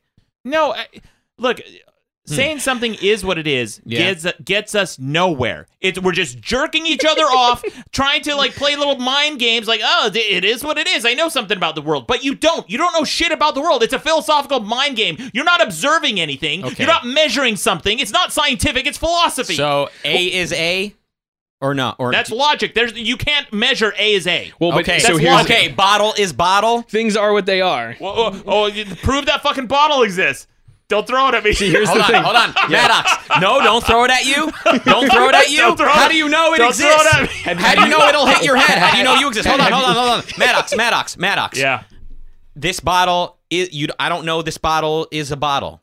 Is that what you're saying? I look. This is Uh, a but shitty why example. you won't fucking uh, debate? Fine. It, oh, okay. Well, whatever you think it is is a, is what. Don't you fucking throw it. I'm not I gonna throw it. That's a promise.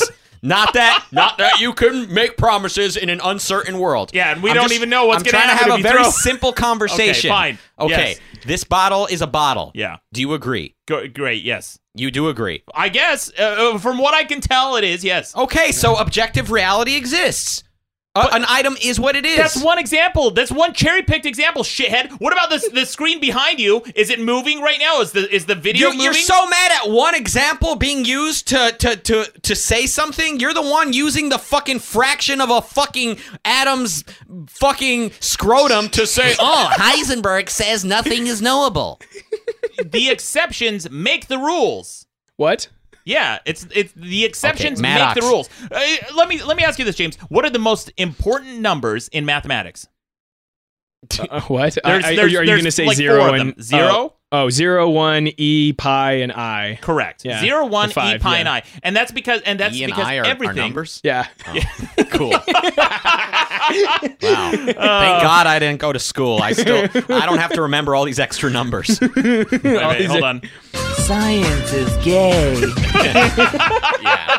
All right. Okay. What were you gonna say, James? You were excited a second ago. Right, right. So let, let's address the frog in the room you brought in earlier. Okay. Let's say let's say there was a frog person. Yeah. A a dude who had frog senses, Yeah. but he had a rational capacity, like like a person. Okay. Okay. He has different senses than we do. His eyes can see perhaps different colors. His ears can hear different frequencies of sounds, maybe. Um, maybe he has a whole nother sense where he's like keenly attuned to vibrations, whatever, right? Okay, he has all these senses. Okay. Yeah. He has to use his mind, his frog mind, to interpret that material. Right.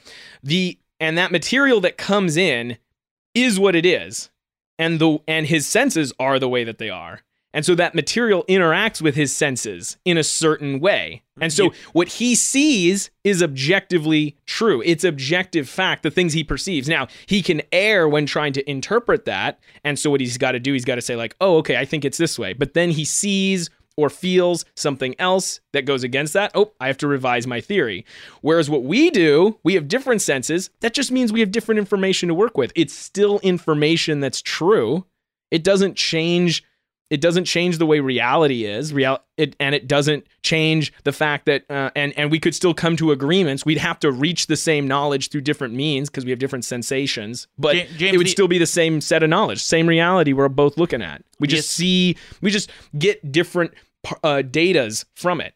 The assumption that you're making here is that frogs and humans are units, discrete packets of thinking, and they all think and, and interpret things the same way, which is the fundamental flaw in your argument, I think, in this debate, because people clearly interpret things differently based on their life experiences, based on how they construct it, based on what they remember. Hmm. Different people will remember different things because they're observing different things. And sometimes they want to observe different things. And sometimes they want to find a conclusion. And you cannot, that's not even something that you can control for in, a in an experiment. You can't even control for that. You can't control for someone's life experiences, their culture, their upbringing, their surroundings, mm. and what they're looking for to observe. That's fundamentally Are looking unscientific. for love. Yeah, so again, it's amazing how much people have been able to accomplish on this earth with with the fact that they're all looking for something else. The fact that they come from a different family. The it's fact not they come from a different Rucka. culture. Just because you cannot look again, just because you cannot uh, have a an objective framework of reality that is objective to all people simultaneously, doesn't mean you cannot also be productive in this weird, fucked up reality that we're living in. Yeah, it's amazing how much people have been able to accomplish considering the fact that everything's so uncertain. Thank And- you for and- agreeing with Yeah, me. amazing. And- they, and- eh, they're able to build a fucking eh, tall eh, building and a bridge, even though Heisenberg might knock it down at any moment. and and and let's and let's clarify something. Objective doesn't mean the same. You know, like and you Yeah, know, how does it I'm- not?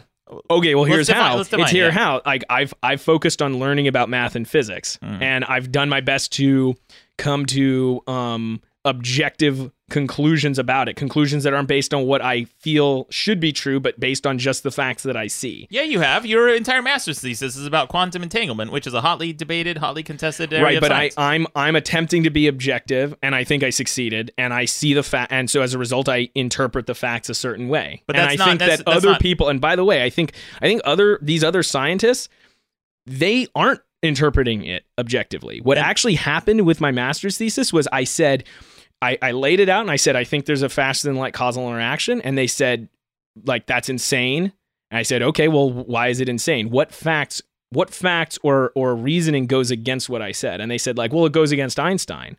I said, okay, well, Einstein didn't have the knowledge we have now that I'm working with. And they said like, okay, so you think you're smarter than Einstein? I'm like, well, no, like, but that's that's mm-hmm. irrelevant. I said like, I said like, I I, I told them.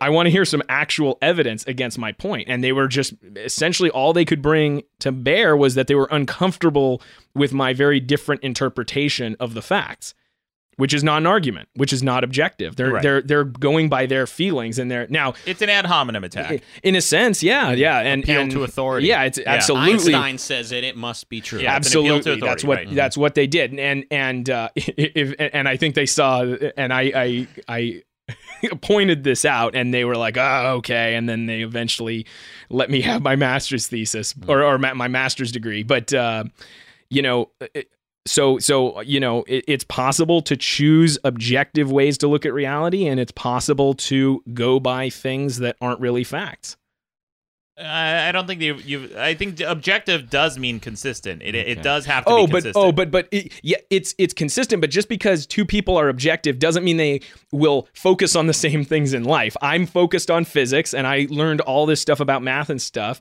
and then ruck is focused on how to make music i don't know jack shit about how to make music so but we're both trying our best to learn how best to achieve Only- those endeavors Only someone, a Renaissance man like Maddox, understands both physics and how to make music. yeah, I'm real smart. By the I- way- sorry, sorry, I'm so smart. What does this have to do with? Does quantum mechanics disprove objective reality? Maddox, you do you believe objective reality exists? I'm going to argue no, and I'll say this is my concluding argument. We need to wrap Okay, this up. right, I'll give you the final point, but here's my my final argument: is that if you have a measuring stick that gives you different results sometimes, or can be fooled, it is a worthless measuring stick to consistently gather information about life, about the universe, and it cannot be trusted. And that is exactly what our eyes and ears are because they are fooled all the time. We have cognitive biases. We have biases all the time that we are not even aware of. Uh, some that we are aware of and some that we are not. Like, for example, everybody listening at home right now, imagine yourself walking into a grocery store. Do you turn right or left? How about you guys? You turn right because You you're an turn right. automaton. Blah blah. Determinism. Well, it's it's it, they found they found that the Hmm. human psychology. It's it's first of all that's not even a conscious decision that we're mostly making. It's just it's, it's a it's a behavioral decision that just is innate. Who's they? They found.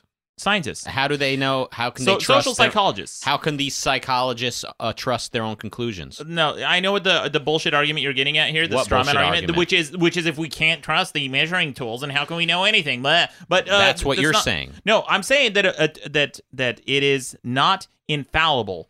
Our observations are not infallible if the tools that we use to measure the universe can be fooled sometimes, and that's why that's why it's a weak argument to make. How do you know that though? How do I know what? That that we're fallible, Because the tools that we use to measure the universe can be fooled right? How'd you based discover on what? that? How'd you discover Based that? Based on what?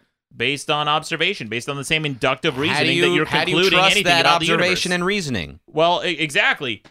That's no, why, how that's do you why trust everything's the fucking observation? No, how do you trust the observation and reasoning that led you to the belief that observation and reasoning were flawed? well, if they're I- just I, fundamentally flawed and they just I mean that yeah, that's a recursive argument that that questions the core of our existence. I don't even know how to begin to you know, it answer just that. questions Right, because it's a and that's stupid it. argument to make, It which just- is why we don't.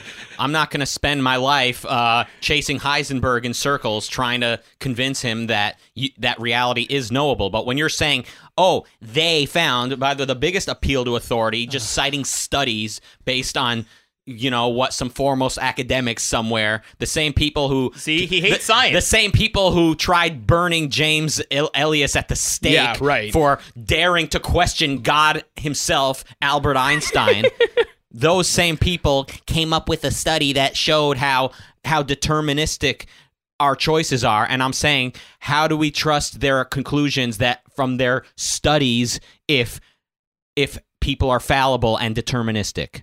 We can only trust to a degree of certainty, So we don't know that those studies are correct. not to an infinite degree of certainty. Okay, so if those studies are not conclusively correct, that means that people can can make choices. And reality is objective. That's not the conclusion you can make from that. Just because you cannot say with a a hundred percent an infinite degree of certainty that something is a fact doesn't mean it's unreliable or, and and useless. You're very You- study- You're making the, argument that it's useless and it's not, Rucka. the very studies you're citing disprove themselves because they prove that studies are are not enforceable. No, that's that's not at all what it proves. I, Mm-hmm. What it proves is that we can be tricked, we can be fooled. Our minds, our our ability to observe the universe. There's a lot. There's way more that we don't know than Okay, we know. listen. We don't even know what 85 percent of the universe is made up of. Okay. Get the fuck off your high horse, scientists. But we, we do know at least that that it exists. But you're citing studies that disprove. Essentially, they disprove studies. Yeah. You're you're citing studies, and the more I point that out, you say, "Oh no, well, I mean, the studies might not be hundred percent, but they're close." Okay, so you can know something even if it's not hundred percent. You're you're, you It's a I'm- snake I'm eating its own to- tail. You you think like you think I'm the idiot, but you're the one who's I don't having. think you're an idiot. You're the one who's having to chase your tail to disprove proof by using proof against itself. It's like using reason to refute reason. You're you you think that there is just some objective reality, and for for whatever fuck ass reason, that some people choose not to believe it and choose not to observe it the same way. Like here's the thing: if the objective reality were as objective as it is, then we would have no debate. There would be no argument. so there There'd be no- isn't objective reality. Oh, a little bit ago, you said that. That's yes, my there- whole fucking. You, you're the one who told me there is Oh objective God. reality, Thank but you, we just thank you, Rucka, for the you're final the one word. this whole time. This whole time you've been telling me reality is existence subjective. does exist, but that we cannot be objective about it. Yeah, we cannot with a with a hundred. But it, it does exist objectively. Uh, depends on the observer. That's my argument. Okay, what if every hum- human being on the planet and in the universe immediately died? Would the universe still exist? I don't know. That's a philosophical question. Okay, all right. Does it matter? Hey, what if- Yes, it matters. Okay, then let me ask you this. Let's say that there is a universe right now Mm-hmm. Yeah. that had that had Mhm. a bunch of fucking humans on a planet and every single one died. Does that universe exist? Yes, Oh, really? Prove it.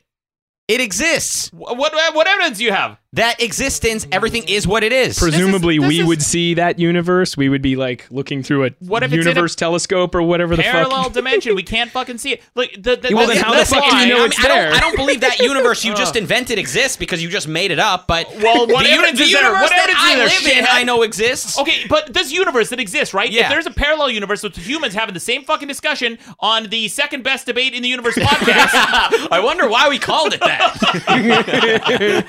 and we all got wiped out, Uh-huh. th- there would be no evidence that this universe exists to them, and they'd be sitting there having same some same shit shithead argument with uh, Kaka Ali, their co-host over there. what does that have to do with any of this? that that you're not with this philosophy, this belief that it is what it is. Like you don't get information about the universe. It is not useful But you still believe that it is what it is. to the best of our abilities. Okay, what James? Final word. All right, all right. Well, so if if things are what they are, then that means they affect our senses in a certain way, and they can't they can't affect our senses in the way that they don't. So as a result, our sense data is irrefutable. Uh, The sense data just is what it is. It may be limited, and it may be difficult to interpret that sense data, but it's possible because you can always find out is my interpretation consistent with everything I can see and touch. Okay. Well, that is the that is the debate, guys. If you want to vote, go to madcastmedia.com. Check out. uh, We're also going to be linking to James's Radical Mathematics Science channel, right? It's, Yeah. Okay. We'll link to it Math on YouTube. and science, yeah, Math mostly science? math, Mostly yeah. math. Great. Yeah. Which is uh, uh, so important. There's there is such a need for a better way to teach mathematics. I think. Yeah, that's that's what I'm trying to do. Is it you can't just summarize the ideas. You have to show their evidence. Yeah. and otherwise Yes. you don't freaking understand it. You're ta- Yeah. even though it's correct math idea that you've memorized, you're taking it on faith. You have no idea how to apply it. You don't know how it's true, and and and so we end up with you. Oh, James. I was about to like give you a glowing review and back up what you said. I, I don't think I don't think I'm going to anymore. So I'm, in fact, I'm just gonna. Uh, you know what? Let's just hear What, some, you some more just horse spent- shit. you Rucka, just- give us a wrap up. You just hold on. You just spent an hour t- t- uh, saying why nothing is really knowable for sure, and he just he was saying yes. If you t- it, and but now you're mad at him for saying that you're that you don't believe anything is knowable. No, that's not that's not at all why I was mad at him. What for are you mad at him Because he for? threw shade at, at my Oh, 'cause mathematical. it, it was it was shady. Yeah, it was very Why is shady. math so important to you if nothing is really knowable? math is well. First of all, math. My dad always says Mm. math is the backbone of the universe, and I I, What, true, which I do universe? believe that. Which universe? Oh, okay. yeah, I, I get the point. wait, Rucka, yeah. give us a fucking wrap up already. All Give us- right. All right. You think this is a joke, don't you? You can't talk. But you think this is all just a game. You think it's just words and fucking and fucking pretty little thoughts. But listen, these these things shape us. It shapes the world. It shapes our culture and in turn shapes the world. When the thinkers of the world say that Oh, I don't really know what exists. Oh, hey, who knows? I'm just uh, I'm just a blind and deaf Homo sapien who's very fallible. I don't know what really exists. You then end up with dictators. You end up with idiots who won't stop shitting on the fucking sidewalk. These things do matter. It'll hold you back in life personally. It'll stop you from having the personal empowerment to grab life by the I was going to say balls, but instead I'll say grab life by the horns because that's the accurate. Oh, how do you know if it's horns or balls? I, I, I can't tell the difference. Then, uh, why? How do you decide, Maddox, if you're going to put a pair of balls or a delicious slice of pizza in your mouth? how do you decide? Please, please laugh more quietly. This is the Rucka wrap up.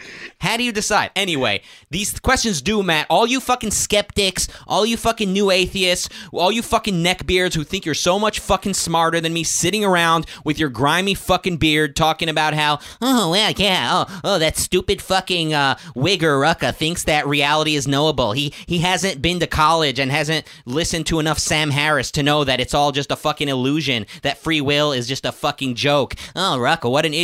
You're the ones giving us genius fucking uh, cultural products like Donald Trump. Thank you. wrap up. There it is, James. What do you want to? You wanted to ding that?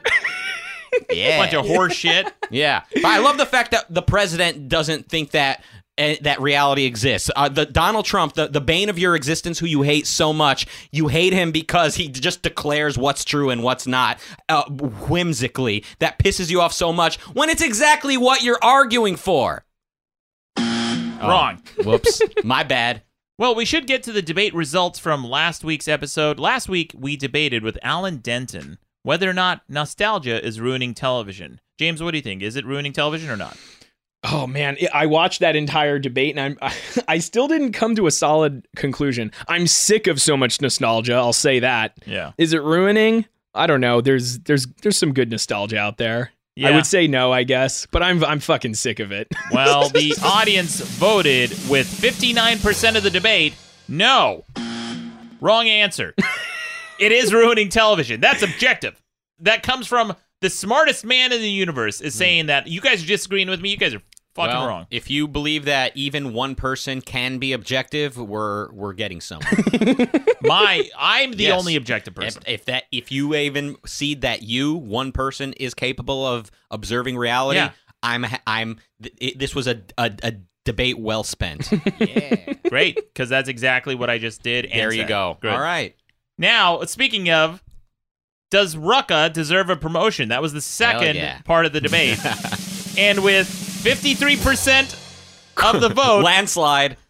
no. Ah, it's a, it was a s- clo- I want to recount. yeah, you want do to you- recount? how do you get upgraded from Maharaja anyway? You can't. Oh, yeah, I don't oh, know. there's Is there a lot of there's a lot of a lot of a lot of ranks. spots above that. Okay. Oh yeah, I have. Oh, I, yeah. I was telling, I was showing James earlier. He's like, "What? So how does the moderation promotion ranking work? Because you are you are the moderator in training. Okay. All first time guests on the show are moderators in training, Okay. and then and, you can and mo- second time guess. and second sometimes second time, yeah, until you get promoted. Uh, then you can get deputy moderator. All You can become municipal moderator, senior municipal moderator. You have deputy cadet moderator. You have the senior commanding deputy moderator. You have the bottom commanding moderator that Rucka was, and then he got promoted from that to a power bottom commanding moderator at some point. Yeah. So there's a lot of different ranks. Super lieutenant of cum dumpster, a superintendent. Superintendent of cum dumpsters at some point because he got a huge demotion one day. So you you don't even have to go ra- up or down ranks in the in sequence. I, I assume that superintendent of cum dumpsters is the guy who's responsible for pleasuring all of the loose women.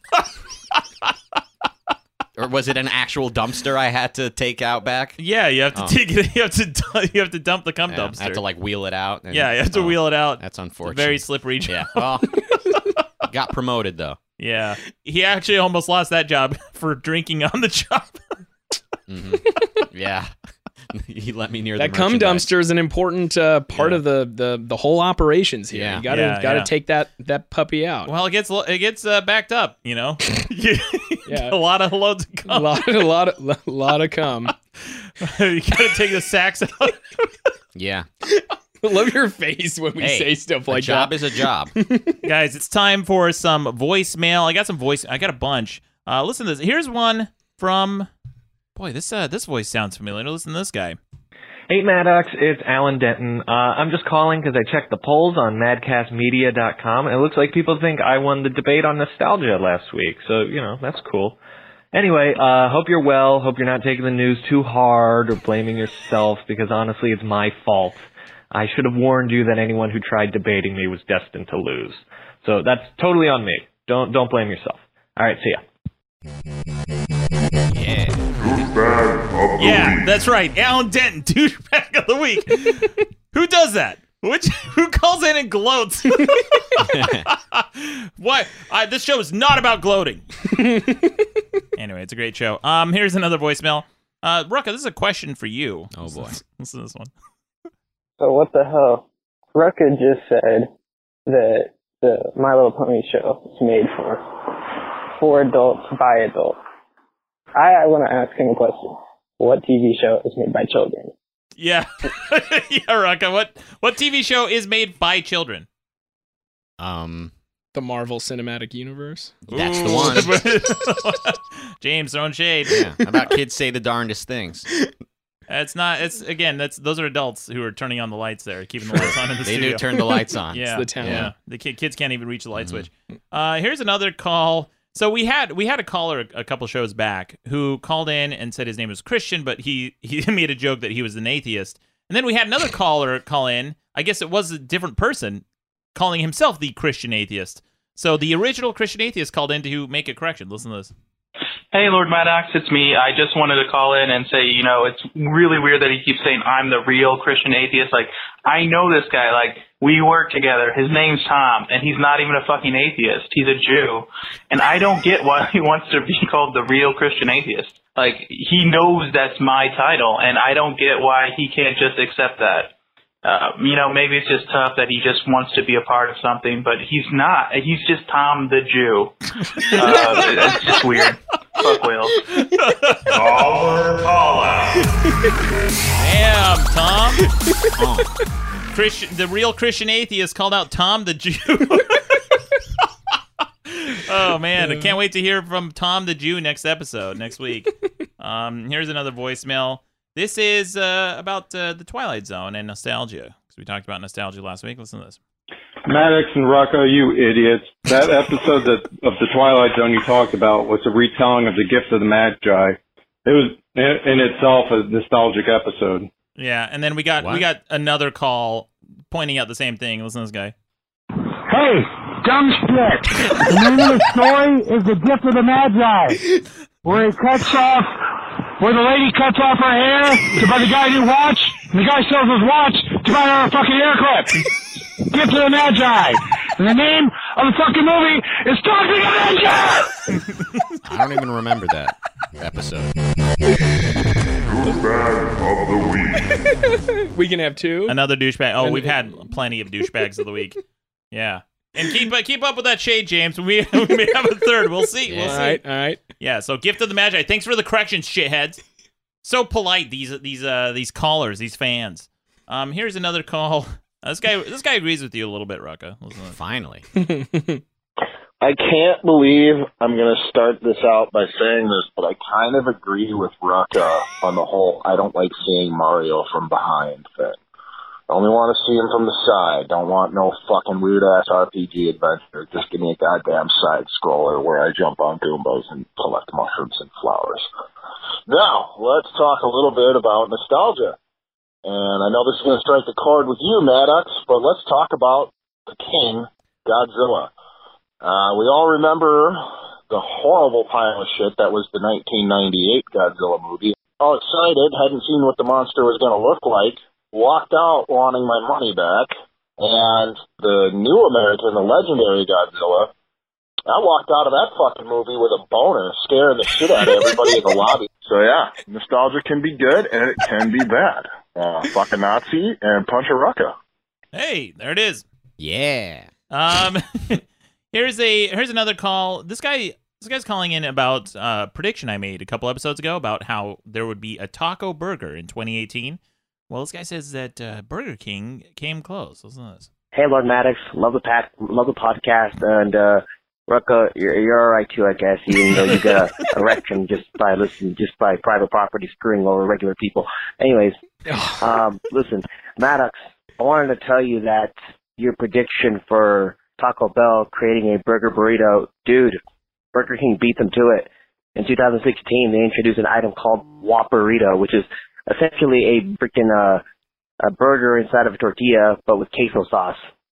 So um, that happened, and it looked disgusting. anyway, you have a good work. Uh, Rucka, you're all right though. Punch a Nazi. Bye. Yeah, the burger. It sounds like a burger burrito. Yeah, can't imagine why a guy who preoccupies himself with the latest taco inventions would ha- be bitter towards more successful people having their property rights enforced. What? oh, I see. 'Cause- okay, I made an argument for not going home for the holidays. This guy's calling in to call me out about that uh, a couple episodes ago. Listen to this. I like how all of Maddox's resp- responses to why you shouldn't go home for the holidays are my family is shitty. Yeah, that's the whole fucking argument, shithead. Why else wouldn't you want to go home for the holidays if you had a good family? There, if you had a good family, yes, go home for the holidays. I think a lot of people don't. I have a good family. Great. Wow. Ooh, so cool, James. James with a good family. Quantum entanglement master's thesis. you got everything. Does your family know you you dared question Einstein himself? They're still getting over it, but uh, you know, it's it's a it's a process of healing. It's their Trump Hillary debate during the holidays. Yeah. it's very heated. Right, Einstein versus me. Yeah. um, here's another caller. This is from Jesse PS from Cringe versus Cringe on our own network. and the Pod Awful Show. Listen to this. Hey, it's Jesse from Pod Awful. So, Maddox, Lenny Bruce is just a sad old alcoholic standing there rambling on and on about nothing while nobody laughs. Sounds a lot like he paved the way for podcasters. okay, bye. Called it. Jesse has so much contempt for podcasts and podcasters, but he does three of them a week. three, three shows every week. That guy is a, a podcast machine. There's like podcasts spring up. He, he made the, uh, the the case during the bonus episode, which is now available on our website. The new Aw, bonus shit. episode. He made the he he was saying that um, figs aren't exotic fruits because they just follow Armenians around. I would say he's the same way with podcasts. Anyway, check out uh, Pod Awful and Cringe versus Cringe. But we should get to some quick news headlines from around the web. Guys, I don't know why every now and then I'll see a news headline that just pisses me the fuck off, and I don't know why this is one of them. But uh, this is from BBC. It says a mass dab was done for a boy who died in his sleep. So a bunch of kids got together and did a dab Mm-hmm. for this kid. Hundreds of people have taken part in a two-minute dab in honor of a six-year-old boy who died before Christmas. Uh, and this should be a heartwarming story, but it just makes my dick shrivel with anger. Uh, Daniel Daniel Harris, who loved the popular dance move, died unexpectedly in his sleep on the 23rd of December. Friends and family gathered in his home village of Fernwood in Newark, Nottinghamshire. Fucking, how many names does this city have? There's just a lot of levels Yeah, with England, levels. I guess. Yeah. Yeah. Townships and Hi- stuff. Heidi Browning, a friend who organized the event, described him as a very smiley little boy. I mean, it's sad that the kid died, but this this dab, a mass dab for the kid. I, I don't I don't know what a dab is. Oh, so. it's like when you dab on the haters. I think. Yeah. what? Rucka's low gang. So Yeah. well, that's it's actually a, a Jake Pauler. Oh, it's a Jake thing, Paul- So yeah. get your fucking facts right, Oh, you s- ignoramus. Oh, foremost academic doesn't know where the fucking dab Oh. comes from. Oh, excuse me, old Al. By the way, you're like naming where he's from and what county, and why don't you get down to the fucking molecule? Why don't you get down to the mo- molecular level? Yeah, how can you even be is? sure Yeah, that we was the know. dude who w- we're actually talking about unless Mhm. you got down to the molecule? Exactly. That's that's my point. That's my argument. So You h- why are, how are you reading that story if it never happened? anyway, sorry that the way uh, a bunch of six-year-olds mourned the death of their friend is not to your liking. You know, in the article too, it said a dab is when somebody puts their hand up to their elbow and then throws their other hand out in the air uh, to the side. So that's what a dab is. Basically, the the thing that if you guys are watching on YouTube, Rucka just did a dab a second ago. Rucka, you want to demonstrate a dab for us again? I think it's like this. Okay, I'm, I'm not. he's- I'm not that's a a Jake Hitler Pauler. salute. No, Yeah, I think well, Hitler salute is this. Okay. but this is like this. Yeah, and then your hand goes into the the pivot of your elbow. So like so like this. Yeah, Yeah, that's a dab. it's a dab. Oh man, everyone watching on YouTube, Yeah. Wait, what's wrong with this? it's just corny as shit. Mm-hmm. Um, Yeah. Alt right Trump supporters attempt to arrest the London mayor, Sadiq Khan. Mm. This is from Newsweek. In a video posted on Twitter, one protester says, Ladies and gentlemen, we're here today to make a non-violent, peaceful citizen's arrest. Now, you know these guys are morons based on that first sentence. Because non-violent implies peaceful, dipshit. You don't have to say both. And it also involves, you know, not forcibly removes, removing someone. like you could you could claim the violence was justified, but you can't claim it's nonviolent. It's not, we're non-violently going to forcefully remove you from your right? job. Yeah, yeah. As secu- is and it isn't. Yeah. As security appeared to usher out the protesters, they were jeered and heckled by the crowd who had come to see Khan's speech, but one protester refused to leave. We stand under common law jurisdiction, he said, as quoted by Sky News. If you touch us, you'll be done for common assault. Please stand back and do not touch us.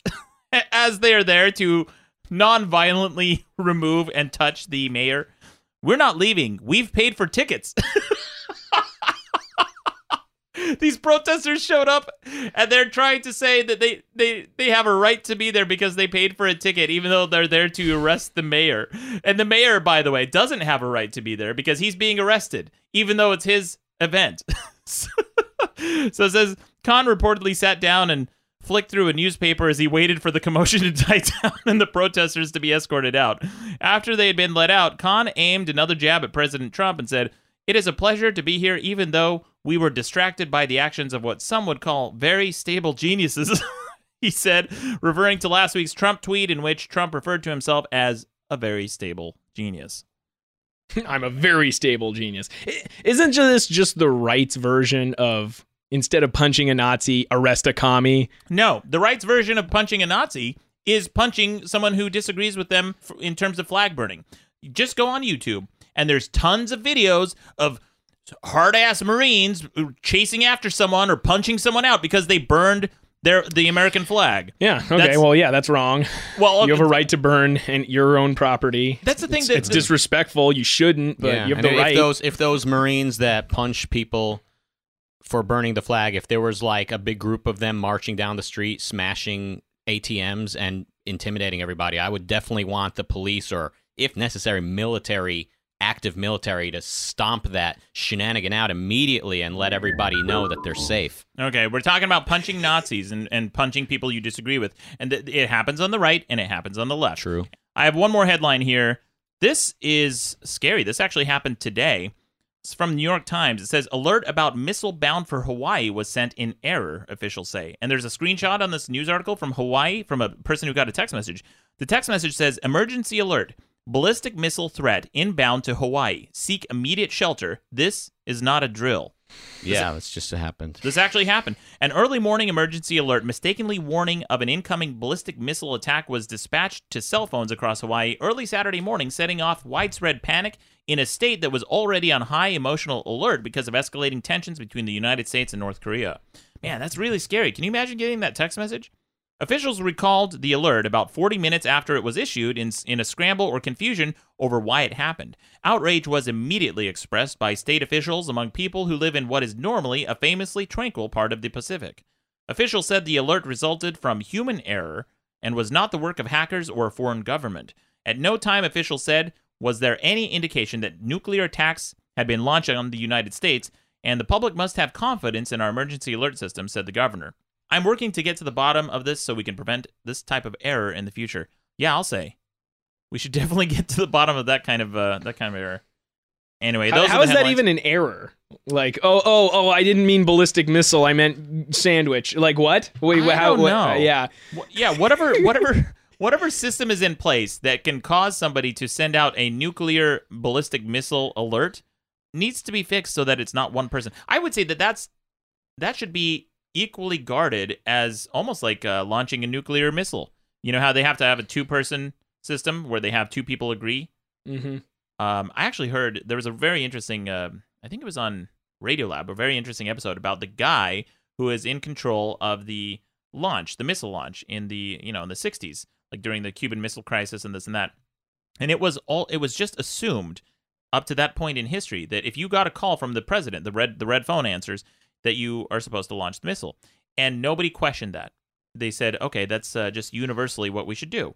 Until one guy was in charge of launching the missiles and he raised the question he said well what how can we trust the president how do we know if the president you know the supreme authority of our land that he's not compromised or if he's acting rationally shouldn't there be another body or somebody like uh, you know somebody who who intervenes in that and it wasn't really questioned up until the nixon era when nixon was impeached and people started questioning the credibility of the presidency uh, on that level uh, whether or not they're acting in the best interest of their country. And that's something that I think maybe we should look at for this kind of system because if you send out a nuclear ballistic missile alert, people are going to lose their fucking minds. There's going to be rioting, there's going to be looting. I'm surprised we're not hearing reports of people getting injured from this. We may. I mean, this Yeah, just happened. just so happened, yeah, yeah. we'll we'll see what happens. A lot of pregnancies. Fuck it. Uh, James, thank you again for joining us. Thanks so where me. where again can people find you? Oh, it's uh, it's just on YouTube. That's Radical Mathematics. Radical Mathematics. We'll Yeah. link to it. Please check out James's channel. James, moderator and training physicist, thank you for joining us. Thank you to Rucka Rucka Maharaja of Moderation. Yeah. Thank you to everyone listening, but most of all, you're welcome. Hey, God, I. Fuck, I fucked that up. I'm, God damn it. I'm calling back. Oh man, I love those. Hey there. Don't forget to subscribe to Madcast shows on iTunes, Stitcher, or your favorite podcast app. Okay, bye. Madcast Media Network.